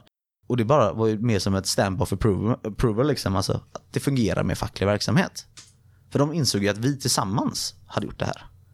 Alltså, det var inte liksom jag som fixade fram pengarna. Det gjorde ju vi. Genom att visa att vi tycker inte det är okej att arbeta för lägre lön än vad det står i avtalet. Liksom. Sådana här grejer kan man engagera runt. Man kan bilda opinion på många sätt. Alltså jag kunde bara sitta och läsa i tidningen och säga åh herregud, åh herregud, åh herregud. Därför jag kallar den för åh herregud-metoden. Tills någon var dum nog att säga vad. Och då läste jag i tidningen och då kunde jag bara säga nej, det här är ju inte okej. liksom. Och så kunde jag förklara vad det är. Och det kan vara en politisk fråga, det kunde ha varit någon arbetsmiljöfråga som stod i en tidning. Och jag kunde prata med kollegorna om det. Och till slut tröttnade ju folk på det. Och då sa man bara herregud och herregud tills någon annan svarade. Och då satt man och hade sina predikningar i lunchrummet igen och då helt plötsligt vann man över folk. Det gick ju till och med så pass långt att det blev så jävla mycket fackliga och politiska diskussioner på min arbetsplats att jag själv blev lite trött på det. Utan liksom, för jag kände herregud kan vi inte prata om fotboll eller någonting istället? Liksom. Men, det, men det, det skapade sånt engagemang. Och det blev ju liksom en rädsla från företaget så de började självklart att splittra. Det går ju att tolka detta nu som att det är grovt manipulativt, men du sitter och ändå pratar med det lite med glimten i ögat. Ja, där, alltså, det var ju kul. Vi hade ju kul. Alltså, vi blev ett jävligt starkt lag. Alltså, jag vet ju på fredagarna exempelvis, det kanske är vanligt på många arbetsplatser, men inte min arbetsplats. Där var det väldigt små grupper i gruppen hela tiden. Liksom. Men det slutade med att vi blev så bra vänner allihopa så att vi liksom helt precis på fredagar åkte vi alla bort och käkade pizza liksom. Alltså tog, tog lite längre last, eller chefen var med liksom. Så det blev ett jävla gött häng liksom. Till och med, alltså i början var chefen livrädd och försökte splittra på sig liksom, börja flytta om folk. Men det, han märkte ju bara att det födde ju engagemang på de andra skiften eller de andra arbetsplatserna där vi inte jobbade. För det var ju så jävla stabilt och man visste att fan, där har de lyckats med någonting. Vår produktivitet ökade till och med för att vi var ett sånt jävla gött gäng. Man hjälpte varandra. Folk som kanske inte hjälpte varandra tidigare för att de inte tyckte om varandra blev vänner. Alltså vi hade något gemensamt. Vi var liksom arbetare. Det var inte bara liksom att vi anställde här och det ska vara det enda som, som sammanförs. Vi var kollegor liksom. Och det var typ liksom mitt bästa tips. Och herregud-metoden. Det som gör störst skillnad helt enkelt. Ja. Liksom. I världens mest sekulariserade land så tillämpar vi oh herregud-metoden. Mm. Det tror jag på i alla fall. Härligt tips. Mm. Jag tror att det kommer löna sig i alla fall om jag är på min arbetsplats. Men jag pratar med Andrew då. Ja. ja. Men innan vi släpper ifrån oss micken till sagda gäst där då, så... så vår hemliga gäst. Vår hemliga, vår hemliga gäst som heter Andrew. Så kan du bara ge lite, alltså vad är det som har skett liksom? För du... Nej men företaget vi jobbar på har växt och expanderat ganska mycket och en del i detta var att man köpte upp ett helt nytt bolag som ändå var ganska stort och etablerat men eh, tidigare inte hade någon facklig verksamhet. Och det, det blev ju som så då att eh, vi kliver in där, jag tror det var 27 eller 28 procent medlemmar i facket bara inga som har något engagemang. Man går runt och hälsar på folk. Ja, facket, okay, jag vet inte ens vilka ni är i princip sådär. Och, och, bygga upp ett engagemang därifrån då, det tycker jag ju är fantastiskt roligt. Jag ser ju bara möjligheter med detta. Att det är kul att komma igång, för att det går liksom inte att, att ta över en välfungerande klubb. Det kan sabba rätt mycket. Men i ett sånt här läge så kan det bara bli bättre. Så det blir, jag, jag, tycker inte det blir så mycket press på det. Vissa känner att, ja men gud vilken press att sätta igång det från ingenstans. Så tänk om ingen engagerar. Ja, ja men då, då har ju ingen blivit engagerad. Vad har man förlorat på det då? Ingenting. Ja. Eh, så där började vi ju egentligen ganska likt det Pablo pratar om. Att man börjar gå omkring prata med folk, höra hur är det här, hur funkar det, vad är ni nöjda med, vad är ni missnöjda med. även då där prata om löneläget. För att det är så övertydligt i vår bransch att när man inte engagerar sig fackligt så skiljer det otroligt mycket i lön. Alltså när vi tittade på snittlönerna, grundsnittlönerna i Göteborg för, nu är det här ett par år sedan, men då tror jag att snittlönen där det fanns klubb var 32 000 kronor i månaden. Och då är det alla anställda, så all personal på bolaget. Ehm, där det inte fanns en klubb tror jag snittlönen var 27 000 kronor i månaden. Och där det inte ens fanns kollektivavtal, då var snittlönen 17 eller 18 000 kronor i månaden. Så det var enorma skillnader. Och bara där kunde jag ju hitta någonting att börja diskutera utifrån. Sen kan man börja diskutera andra saker. Vad har ni för verktyg? Oj, men de här maskinerna får man ju vibrationsskador av. Har ni inget skyddsombud liksom? Mm. Ah, vadå vibrationsskador? Ja, nej, men alltså 25% av alla arbetsskador i Sverige är vibrationsskador. Det är den vanligaste arbetsskadan som finns. Mm. Och det, det kan göra att du kan få den när du är 25, du kan få den när du är 65, du kanske klarar det helt ifrån det. Men just inom vårt yrke får väldigt, väldigt, väldigt många, skulle vilja säga majoritet, får vibrationsskador.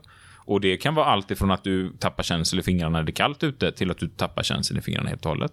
Att du kan liksom nästan inte använda din hand. Du har svårt att greppa saker. Så det kan bli ganska allvarligt. Och allt ifrån det här och även utsug. Alltså, vad har du, du har ingen, och nu är det ju absolut sådana tider man pratar om filt, masker, alltså för munnen. Och då ska vi ha kolfiltermasker för man står med isocyanatarbete som du blir allergisk mot, bensinarbete och det, jag kommer inte ihåg om vi pratade om det innan, men doppar du ditt finger i bensin, ett lillfinger i bensin, så efter tre sekunder kan du mäta bensin på tungan. Så snabbt transporteras det genom kroppen. Alltså? Ja, och bensin är dessutom starkt muterande för generna både på din och din avkomma. Så att du kan göra så att ditt framtida barn, även om du inte har barn nu, får alltså framtida skador av bensin. Det är jätteviktigt att man skyddar sig mot det. Sånt kan man ju börja prata om, bara för att väcka det här lite som du pratar om, herregud-metoden. Åh herregud. Ja, och sen har vi de här frågorna kring, ja, men har du koll på din pension, alla försäkringar och sånt där. Och så börja prata lite sådana här frågor runt omkring och skapa något intresse för folk. Jaha, finns det annat? Ja, komptiden, sen, hur gör ni med er komptid? För att i vårt avtalsområde då, så att hade man jobbat mellan 95 och 2008 eller vad det var, något sånt där. eh, Då hade man haft ett helt år betald ledig tid via komptid, som är i avtalet. Ett helt år. Och det finns många arbetsplatser som inte ens tar ut den här komptiden, för man vet inte om att den finns. Tacka nej till ett betalt år ledig tid. Det är ju rätt korkat, känner jag. Så de här grejerna börjar vi prata om ganska enormt och då snabbt börjar man ju hitta ett par individer som faktiskt är engagerade. Och lite som det Pablo var inne på, att man försöker hitta de här ledarna på arbetsplatsen. Informella ledarna. Informella ledarna. Människor man märker som vågar stå upp för sina kollegor. Och vissa av de här var inte medlemmar, vissa var medlemmar. Och redan där ska man inte då avfärda någon som inte är medlem, utan jag tog diskussioner med de här att okej, okay, varför är du inte med i facket? Ja, jag kan snacka för mig själv, jag kan företräda mig själv. Ja, ja, men det förstår jag att du kan, absolut. Skulle inte du kunna tänka dig att använda det då för att hjälpa dina kollegor? Och de allra flesta liksom, oh, jo fan, det har jag inte tänkt på, absolut. Och jag lovar dig, med, med, med den styrkan du har och dina kollegor här som faktiskt vågar stå på sig. Om ni samarbetar och får med resten av kollegorna och kan lyfta dem, vilken skillnad det kommer bli. För om den som har sämst lön tjänar 30 000, vad ska du ha för lön då? Ja. Då kommer inte du acceptera att ha 30 000. För just idag jämför de flesta sig med vem har bäst och vem har sämst och så tittar man på skillnaderna och så är man nöjd med det. Sen att det står någon och gör samma jobb i en verkstad tvärs över gatan som tjänar tre gånger så mycket, det tänker man inte på på samma sätt. Så där måste vi bli mer pålästa på lönerna. Och det var en av de nyheterna vi missade i början, kom jag på nu, att eh, pappersbruken, Dagens Arbete, har tagit fram jätte, jättebra statistik. Den kommer vi länka. Eh, där man kan se vad de olika pappersbruken betalar ut i lön. Mm. Men egentligen, där börjar vi. Och sen försöker jag få folk att ställa upp på någonting väldigt litet. Och det kommer vi komma in på när vi pratar sen eh, påverkans... eh, Ja, psykologin och påverkan egentligen. Hur man får folk att påverka dem till att ta ett beslut. Att få dem att ställa upp på någonting väldigt, väldigt litet. I mitt fall så gick vi runt där och sa att vi ska köra ett kvällsmöte här. Kan du åtminstone tänka dig att bara komma på det mötet? Och det kunde ju de flesta göra, bara gå på ett möte. Alltså du ska inte gå med i facket, ingenting. Och när man väl kommer på det mötet så ser vi till att mata med information, berätta vart kan vi nå, alltså visioner, prata framtid. Inte göra det här som man tyvärr så ofta ser i debattprogram mellan politiker, att man bara pratar om vad gör de andra dåligt. Utan istället försöka liksom nu, vad kan vi blicka mot? Vart kan vi ta vägen? Hur vill vi att det ska se ut här om ett par år? Hur vill vi att det ska vara? Och när man börjar fråga de frågorna, då får man ett engagemang. Det växer sig självt. Och när man då får kunskap kring hur allt detta funkar, lite det vi har pratat om i podden här innan. Mm.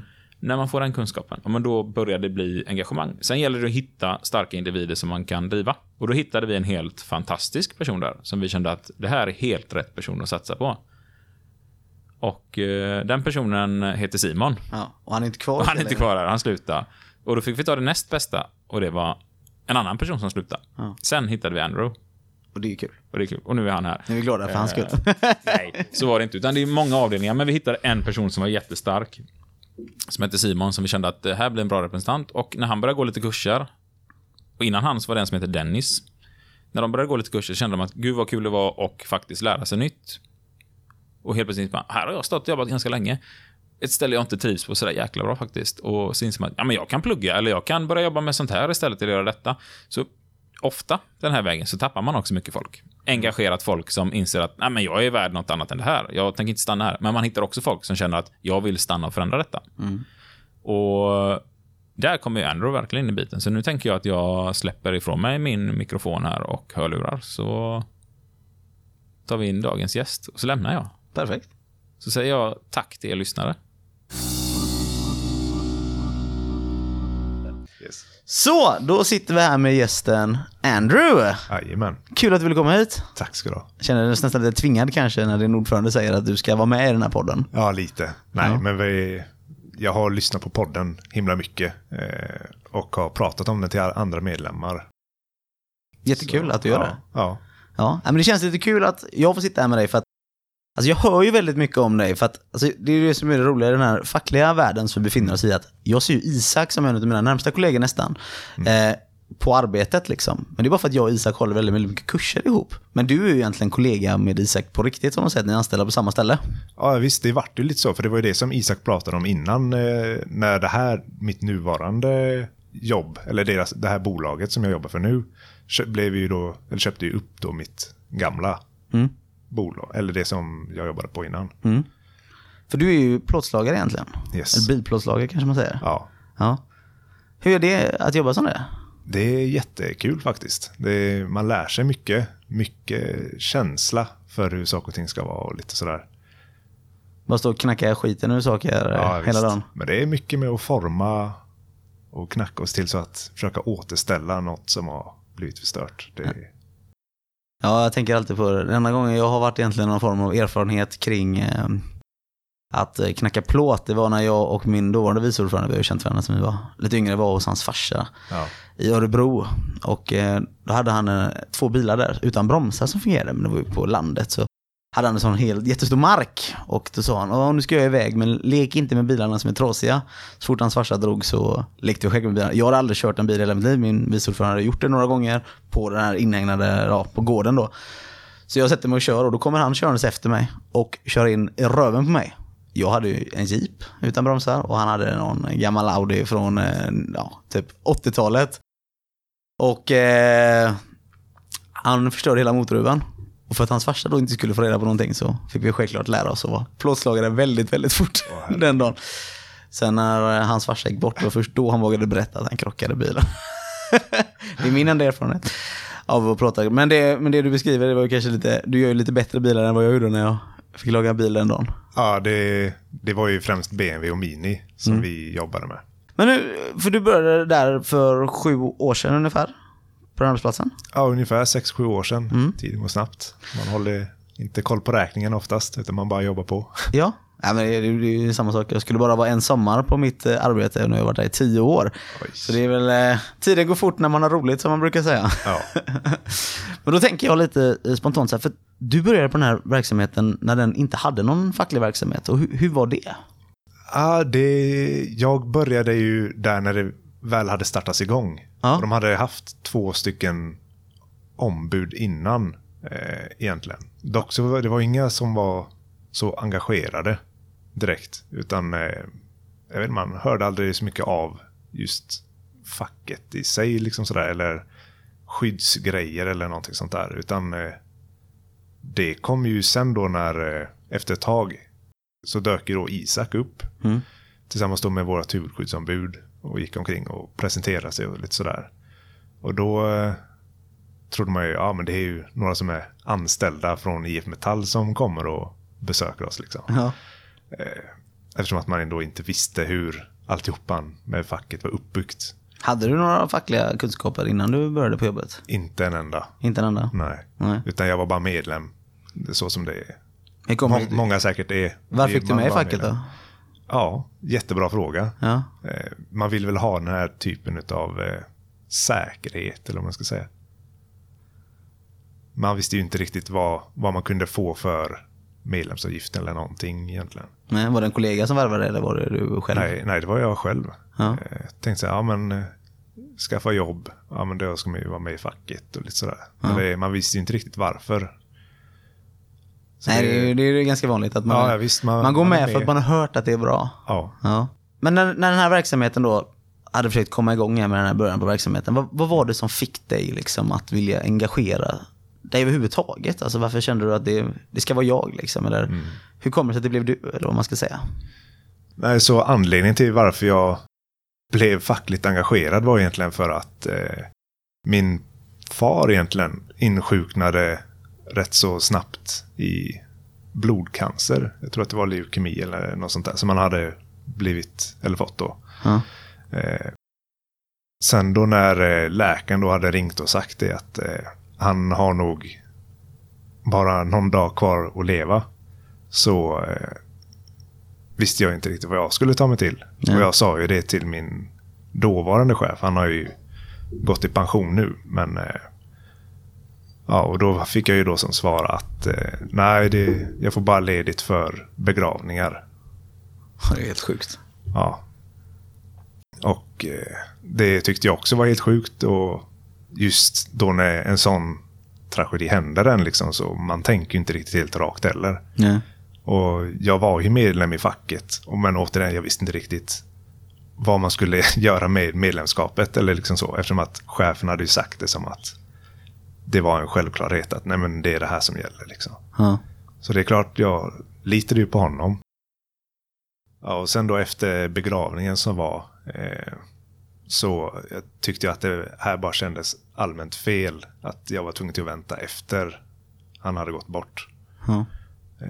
Så eh, ja, jag gick omkring och tänkte på det och tänkte hur pass fel det kändes eh, rätt så länge egentligen. Sen så skulle vi då välja ut nya ombud eh, då vi inte hade någon på våran avdelning. Eh, och då räckte jag, eller då sa jag egentligen att jag kunde ta det uppdraget eftersom att ingen annan då ville egentligen. Nej. Sen då så gick man ju på sina kurser och så fick man ju lära sig ett och annat. Eh, också just vad som gäller i våra, det avtalet som vi hade då Ja. i motorbranschen. Och att man då kunde få det för svårt insjuknande och lite annat så. Och då började jag förstå att, men herregud, jag, skulle, jag hade liksom haft chansen till att säga hej då till pappa innan liksom. Ja. Det är väldigt starkt det du berättar den här historien tycker jag. Ja, ja det, det Helt var... överjävligt egentligen när man Ja. tänker på det. Liksom att, vad är det man offrar för sitt arbete egentligen? Ja, visst. Och vad man egentligen bara litar på att någon säger egentligen. Ja. Ta det som om det vore det, det som är rätt liksom. Mm. Ja, och nu sitter du här, vice ordförande Ja. för en av de Ja, största klubbarna inom motorbranschen i Sverige. Ja, ja, visst. Men eh, det blir ju så också när man blir engagerad så får man ju också höra andras problem. Ja. Och det är ju klart, man vill ju gärna inte att de ska råka ut för samma sak som man själv gjorde då. Så eh, ja, på den vägen är det lite grann. Eh, Och man gick utbildningar och man fick mer och mer insyn i vad, vad den fackliga verksamheten, hur den är uppbyggd. Och att det inte alls bara var så att det kom anställda från IF Metall och liksom besökte oss, utan att det var en lokal klubb. Mm. Och att, En kollega liksom. Ja, precis. Och Ja. att den klubben, det är liksom folk från golvet som har blivit valda till att ha de positionerna. Liksom. Det betyder ju någonting på något sätt ändå så också. Ja, ja, ett förtroende liksom. Ja, man kan ju tänka att någon som jobbar på IF Metall, det är klart att den kommer säga att IF Metall är bra, men någon som Ja. jobbar på det företag Ja, och, och är där för att hjälpa till, det betyder någonting annat. ja. Ja, visst. Nej, så det var egentligen så som det startade. Sen så har ju jag märkt att Isak har ju satsat rätt så mycket på mig med kurser och annat sånt där så att jag ska lära mig. Eh, och det får jag väl ändå hoppas eh, har funkat. Det tycker jag. Jag. eh, Jag har ju själv eh, haft dig som deltagare på en av mina kurser. Ja. Jag tänkte fan, han har redan gått den här kursen, därför du var jävligt eh, intresserad av att läsa och sånt märkte man. Ja. Du låg ju sidor före de andra deltagarna ibland. Ja, ja nej, men det, det är kul. Jag tycker också att det är oerhört viktigt just med att folk får reda på vad de har rätt till liksom. Vad är liksom, vad är det du jobbar med för frågor fackligt liksom? Det är mycket personärenden. Folk som upplever att de har blivit särbehandlade på ett eller annat sätt. Lite förhandlingar, eller det är rätt mycket förhandlingar. Olika organisationsfrågor och all, lite sånt. Och det kan ju kännas konstigt liksom, när man har stått som plåtslagare helt plötsligt sitter man på kontor och får förhandla hela dagarna. Hur, hur var den övergången för dig? Oj, den var eh, svår egentligen. Eller, för man gick ifrån att alltid ha hållit igång med att röra sig och fixa och sådär. Till att vara stillasittande. Ja, det har inte Det- riktigt påverkat dig. Du sitter inte här smällfet. Det är ju ganska bra form får jag ändå säga. Ja, tack. Ja, nej, men eh, det, det var lite så och eh, ja, men det var annorlunda men, eh, men hemskt kul. Och det är hemskt kul också nu när man sitter på kontoret. Man kan engagera sig fullt ut istället för att köra 50-50 principen. Liksom att man både jobbar och sen kör fackligt också. Mm. Eh, dock så ser jag det som att det ändå är en fördel att man ändå är på golvet och träffar sina kollegor frekvent. Liksom. Mm. Och liksom hör vad de har att säga och sådär. Att de verkligen ser att man är fortfarande en på golvet. Nu är ändå så det här, det är två olika bolag, om jag känner till det för att du rätt va? Ja. Som är i samma klubb. Ja, precis. Och hur funkar det, liksom, tycker du? Är det lätt eller är det svårare? På något sätt gör det det bättre på ett sätt eller blir det bara en enorm svårighet? Jag tror nog eh, att det var rätt så svårt innan jag blev facklig så att säga. Eh, För då var det ju, som Isak också sa, att det är ju två helt olika system. Dels med lönesystem och alltihopa. Det har liksom lösts på olika sätt. Eh, Som då Isak och vårt huvudskyddsombud Robin då har gjort ett riktigt hästjobb till att liksom försöka få det till att bli mer likt varandra så att säga. Ett och samma. För din gamla arbetsplats var ju det ena bolaget. Eh, Mm. Och hur ser organisationsgraden ut där idag? Oj, jag tror nästan att vi är 100 procent Ja. medlemmar. Om inte typ 98 eller något sånt där. Vi, För det var ju typ runt 30 procent. ja, Ja. ja. jag visste. Det var hemskt lågt. Och ingen pratade någonsin om facket i Ja. princip. För det var ju liksom det, den, den, den arbetsplatsen du är på nu, det är en väldigt gammal alltså, klubb kan man säga. Den är från 30-talet och den andra är ju ganska nystartad. Var, det- hur var liksom den största möjligheten, tror du, till att det blev eh, alltså, samma organisationsgrad? Alltså, vad, vad, vad gjorde att det ökade liksom? Det var nog egentligen när man när eh, Isak och Robin eh, dök upp på vår arbetsplats rätt så frekvent ett tag och eh, började prata med oss. Eh, hörde, stämde av lite grann vad, vad vi visste om företaget och vad vi visste om vårt kollektivavtal. Och vad vi hade rätt till och samma sak när det gäller då semestrarna. Ja men vad bra, har ni koll på det här och det här och lite sådär. Närvaron liksom? Var, Ja, precis. Bara checka av eh, läget på alla, var de ligger liksom kunskapsmässigt. Mm. Eh, sen så blir det ju bara mer och mer att folk börjar ställa frågor om vad som de egentligen har rätt till. Mm. Och det, ja, det, det är så det är. jo, men det är klart, alltså, alltså, det är ganska vanligt som vi ser liksom, att närvaro föder liksom, engagemang också. Liksom, för att jag, Ja. jag vet ju själv när jag har varit på massvis med uppsökerier, liksom, att nu när man har varit med några år i svängarna så börjar man nästan veta person, personalen som står på de olika företagen man kan gå ut på besök på. Och ibland säger de jag ska tänka på det och då säger jag alltid till dem jag kommer komma tillbaka nästa år och jag kommer komma ihåg dig. Och det gör jag oftast också när de säger att de vill tänka på ett fackligt medlemskap också. Ja, jag ska tänka på det. Då kommer jag dit och säger jag, har du tänkt på det nu? För du skulle ju gå med, sa du nästa vecka, men du har inte gjort det. Du är fortfarande inte medlem här. Och nu har du ju chansen, jag står ju här, du kan faktiskt skriva in det här nu på plats. Och då märker man att då skriver man ju också in folk liksom. Den här närvaron, den konstanta närvaron, det, det är liksom en bidragande effekt. Sen är det ju fördel, för jag har ju faktiskt också fått närvara på era årsmöten. Precis som Isak brukar få komma på mina årsmöten. Det blir det kanske lättare så när man känner varandra att man bara, kan du komma på lördag? Liksom, lite så. Och jag har ju varit hos era årsmöten också. Det är ju ganska bra närvaro på era årsmöten också. Ja, det är det. Och engagemanget där från, från medlemmarna är ju väldigt kul att se. För det är ju inte liksom, typsnittet kanske för er bransch att det är sånt eh, engagemang. Nej, verkligen inte. Sen så fick man ju lite sån här, eh, då man dök upp på årsmötena, så märkte man att herregud, det är ju bara jag som från vårt eller mitt gamla ställe som dök upp då. Och så började man då ställa frågan varför dyker inte ni upp liksom på de här årsmötena? Så, Nej men varför ska vi göra det? Liksom, så här, det är jobbigt, det är efter arbetstid kanske till och med och sådär. Eh, sen så när man börjar prata om vad det är som man tar upp på de mötena. Då ändras ju synen liksom på de här årsmötena. Och gud, de är så tråkiga och lite sådär, tar tid Ja. och lite sådär. Till att bli hemskt värdefulla. Ja. När man också, också får inblick i vad, vad det är klubben gör. Rent praktiskt och sådär. Ja. För ni är ganska duktiga på att kommunicera ut ändå tycker jag. Eh, Ni är ganska duktiga på att ta fram eget material och sånt som ni delar ut till era medlemmar med kontaktuppgifter och allting för att hela tiden synliggöra liksom, hur man når ut till medlemmarna liksom, och hur de kan komma i kontakt med de förtroendevalda. Mm. Det är ju jävligt smart utav er att ni gör det liksom, för att många är ju så här, ja men man vet väl vem som är klubbordförande, men det är inte så självklart för alla kanske. Nej, det är det ju verkligen inte. Eftersom att vi eh, har ju rätt så stor, eller många anläggningar som vi måste åka till. Och du vet, börjar det någon ny på någon anläggning så kan det ju tyvärr ta ett tag innan man åker dit Ja. och besöker just den anläggningen. Eh, dock så har vi ju våra platsombud eh, som ska då välkomna personer då såklart. Men eh, just de som sitter i klubben, det kan ju tyvärr dröja lite. Ja, ni är ju ganska stor spridning här i Ja, det, det är ju det. ganska många kommuner liksom. Ja, det Och det är inte alltid bara ett, eh, en anledning i en kommun heller liksom. Nej, nej, nej. Nej. Utan det det kan ju vara någon stycken så. Vad tror du är liksom det bästa tipset på att organisera människor?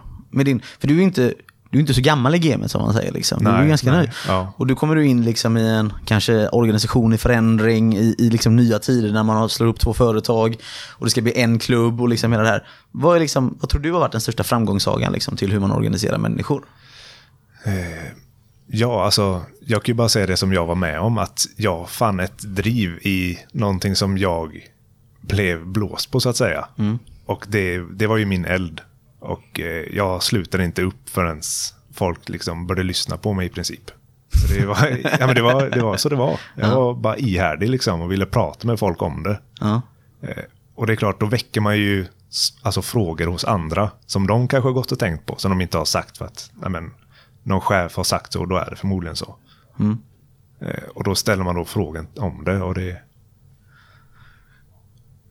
Ja. Ja. Vad, vad, vad är tipset till att säga till liksom, eh, om du, du skulle vilja ge tips till någon som sitter där och lyssnar nu och, och har fastnat liksom i gamla hjulspår eller man vill utveckla sitt sätt att organisera människor. Vad, vad skulle du säga? Du alltså, skulle vilja ge den personen för tips? Gärna då försöka hitta en facklig utbildning eh, hos eh, det förbund som de är kopplade till. Och liksom ta in det som de har att säga. För där får man också reda på himla mycket liksom, vad som gäller för just dem. Men det viktigaste är ju också det att man pratar ju med sina kollegor och eh, lyssnar in vad de har att säga och vad för frågor de har. Och vad det är för någonting som man vill driva liksom. Det är något av det viktigaste. Informera, agitera och utbilda? Ja, jajamän. Ja. Bara, vad ska du göra i sommaren? Lite så här snabbt. Eh, I sommar så ska jag gifta mig. Alltså? Jajamän. Ja, när då? då? Eh, 15 augusti är det satt. Jag har inte fått någon inbjudan. Jag tycker det låter lite... Det kan vi kanske till och med fixa om du är villig till att åka till Gotland. Så. Jag har aldrig varit på Gotland. Nej, då är det kanske dags. Jag tänker att vi rundar av här med dagens avsnitt och vi tackar dig jättemycket för att du vill vara med idag. Tack själv. Och till eh, dig som lyssnar så vill jag bara säga att följa Fuck You Podcast på sociala medier. Vi finns på Facebook och Instagram. Där heter vi Fuck You Podcast. Och tryck följ-knappen där poddar finns för att alltid få det senaste eh, avsnittet av Fuck You Podcast. Och har ni eh, frågor så kan ni mejla in till fuckyoupodcast@gmail.com. Tack så mycket, så hörs vi nästa vecka. Ha det Tackar. fint. Hej?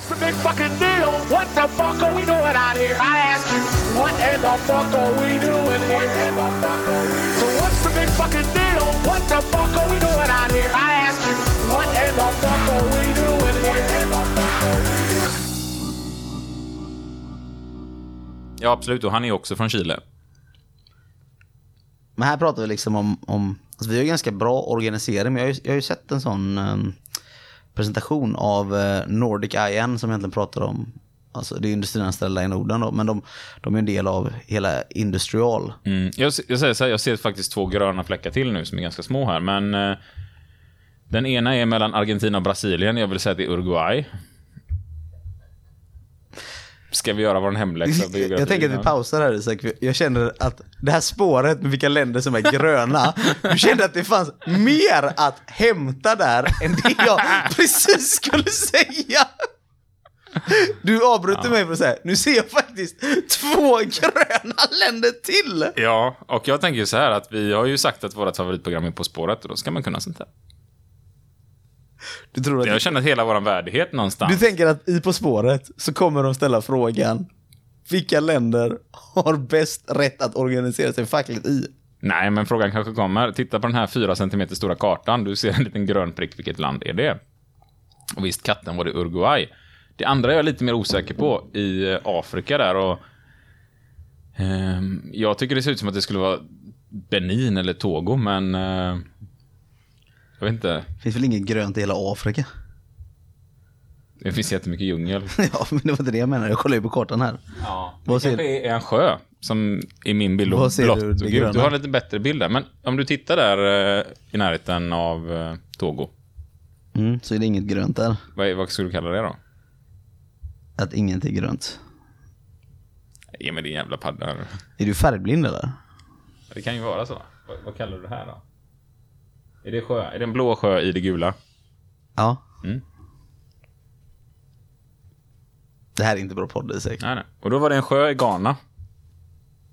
Spelar du in den? Ja, jag spelar in det. Det här är ju Nej, det här är dålig Det här är ingen som... Det här, det, här, det här tappar man credibility på Isak just nu. Ja, Ja. men vi har med detta nu. Nej, det har vi verkligen inte.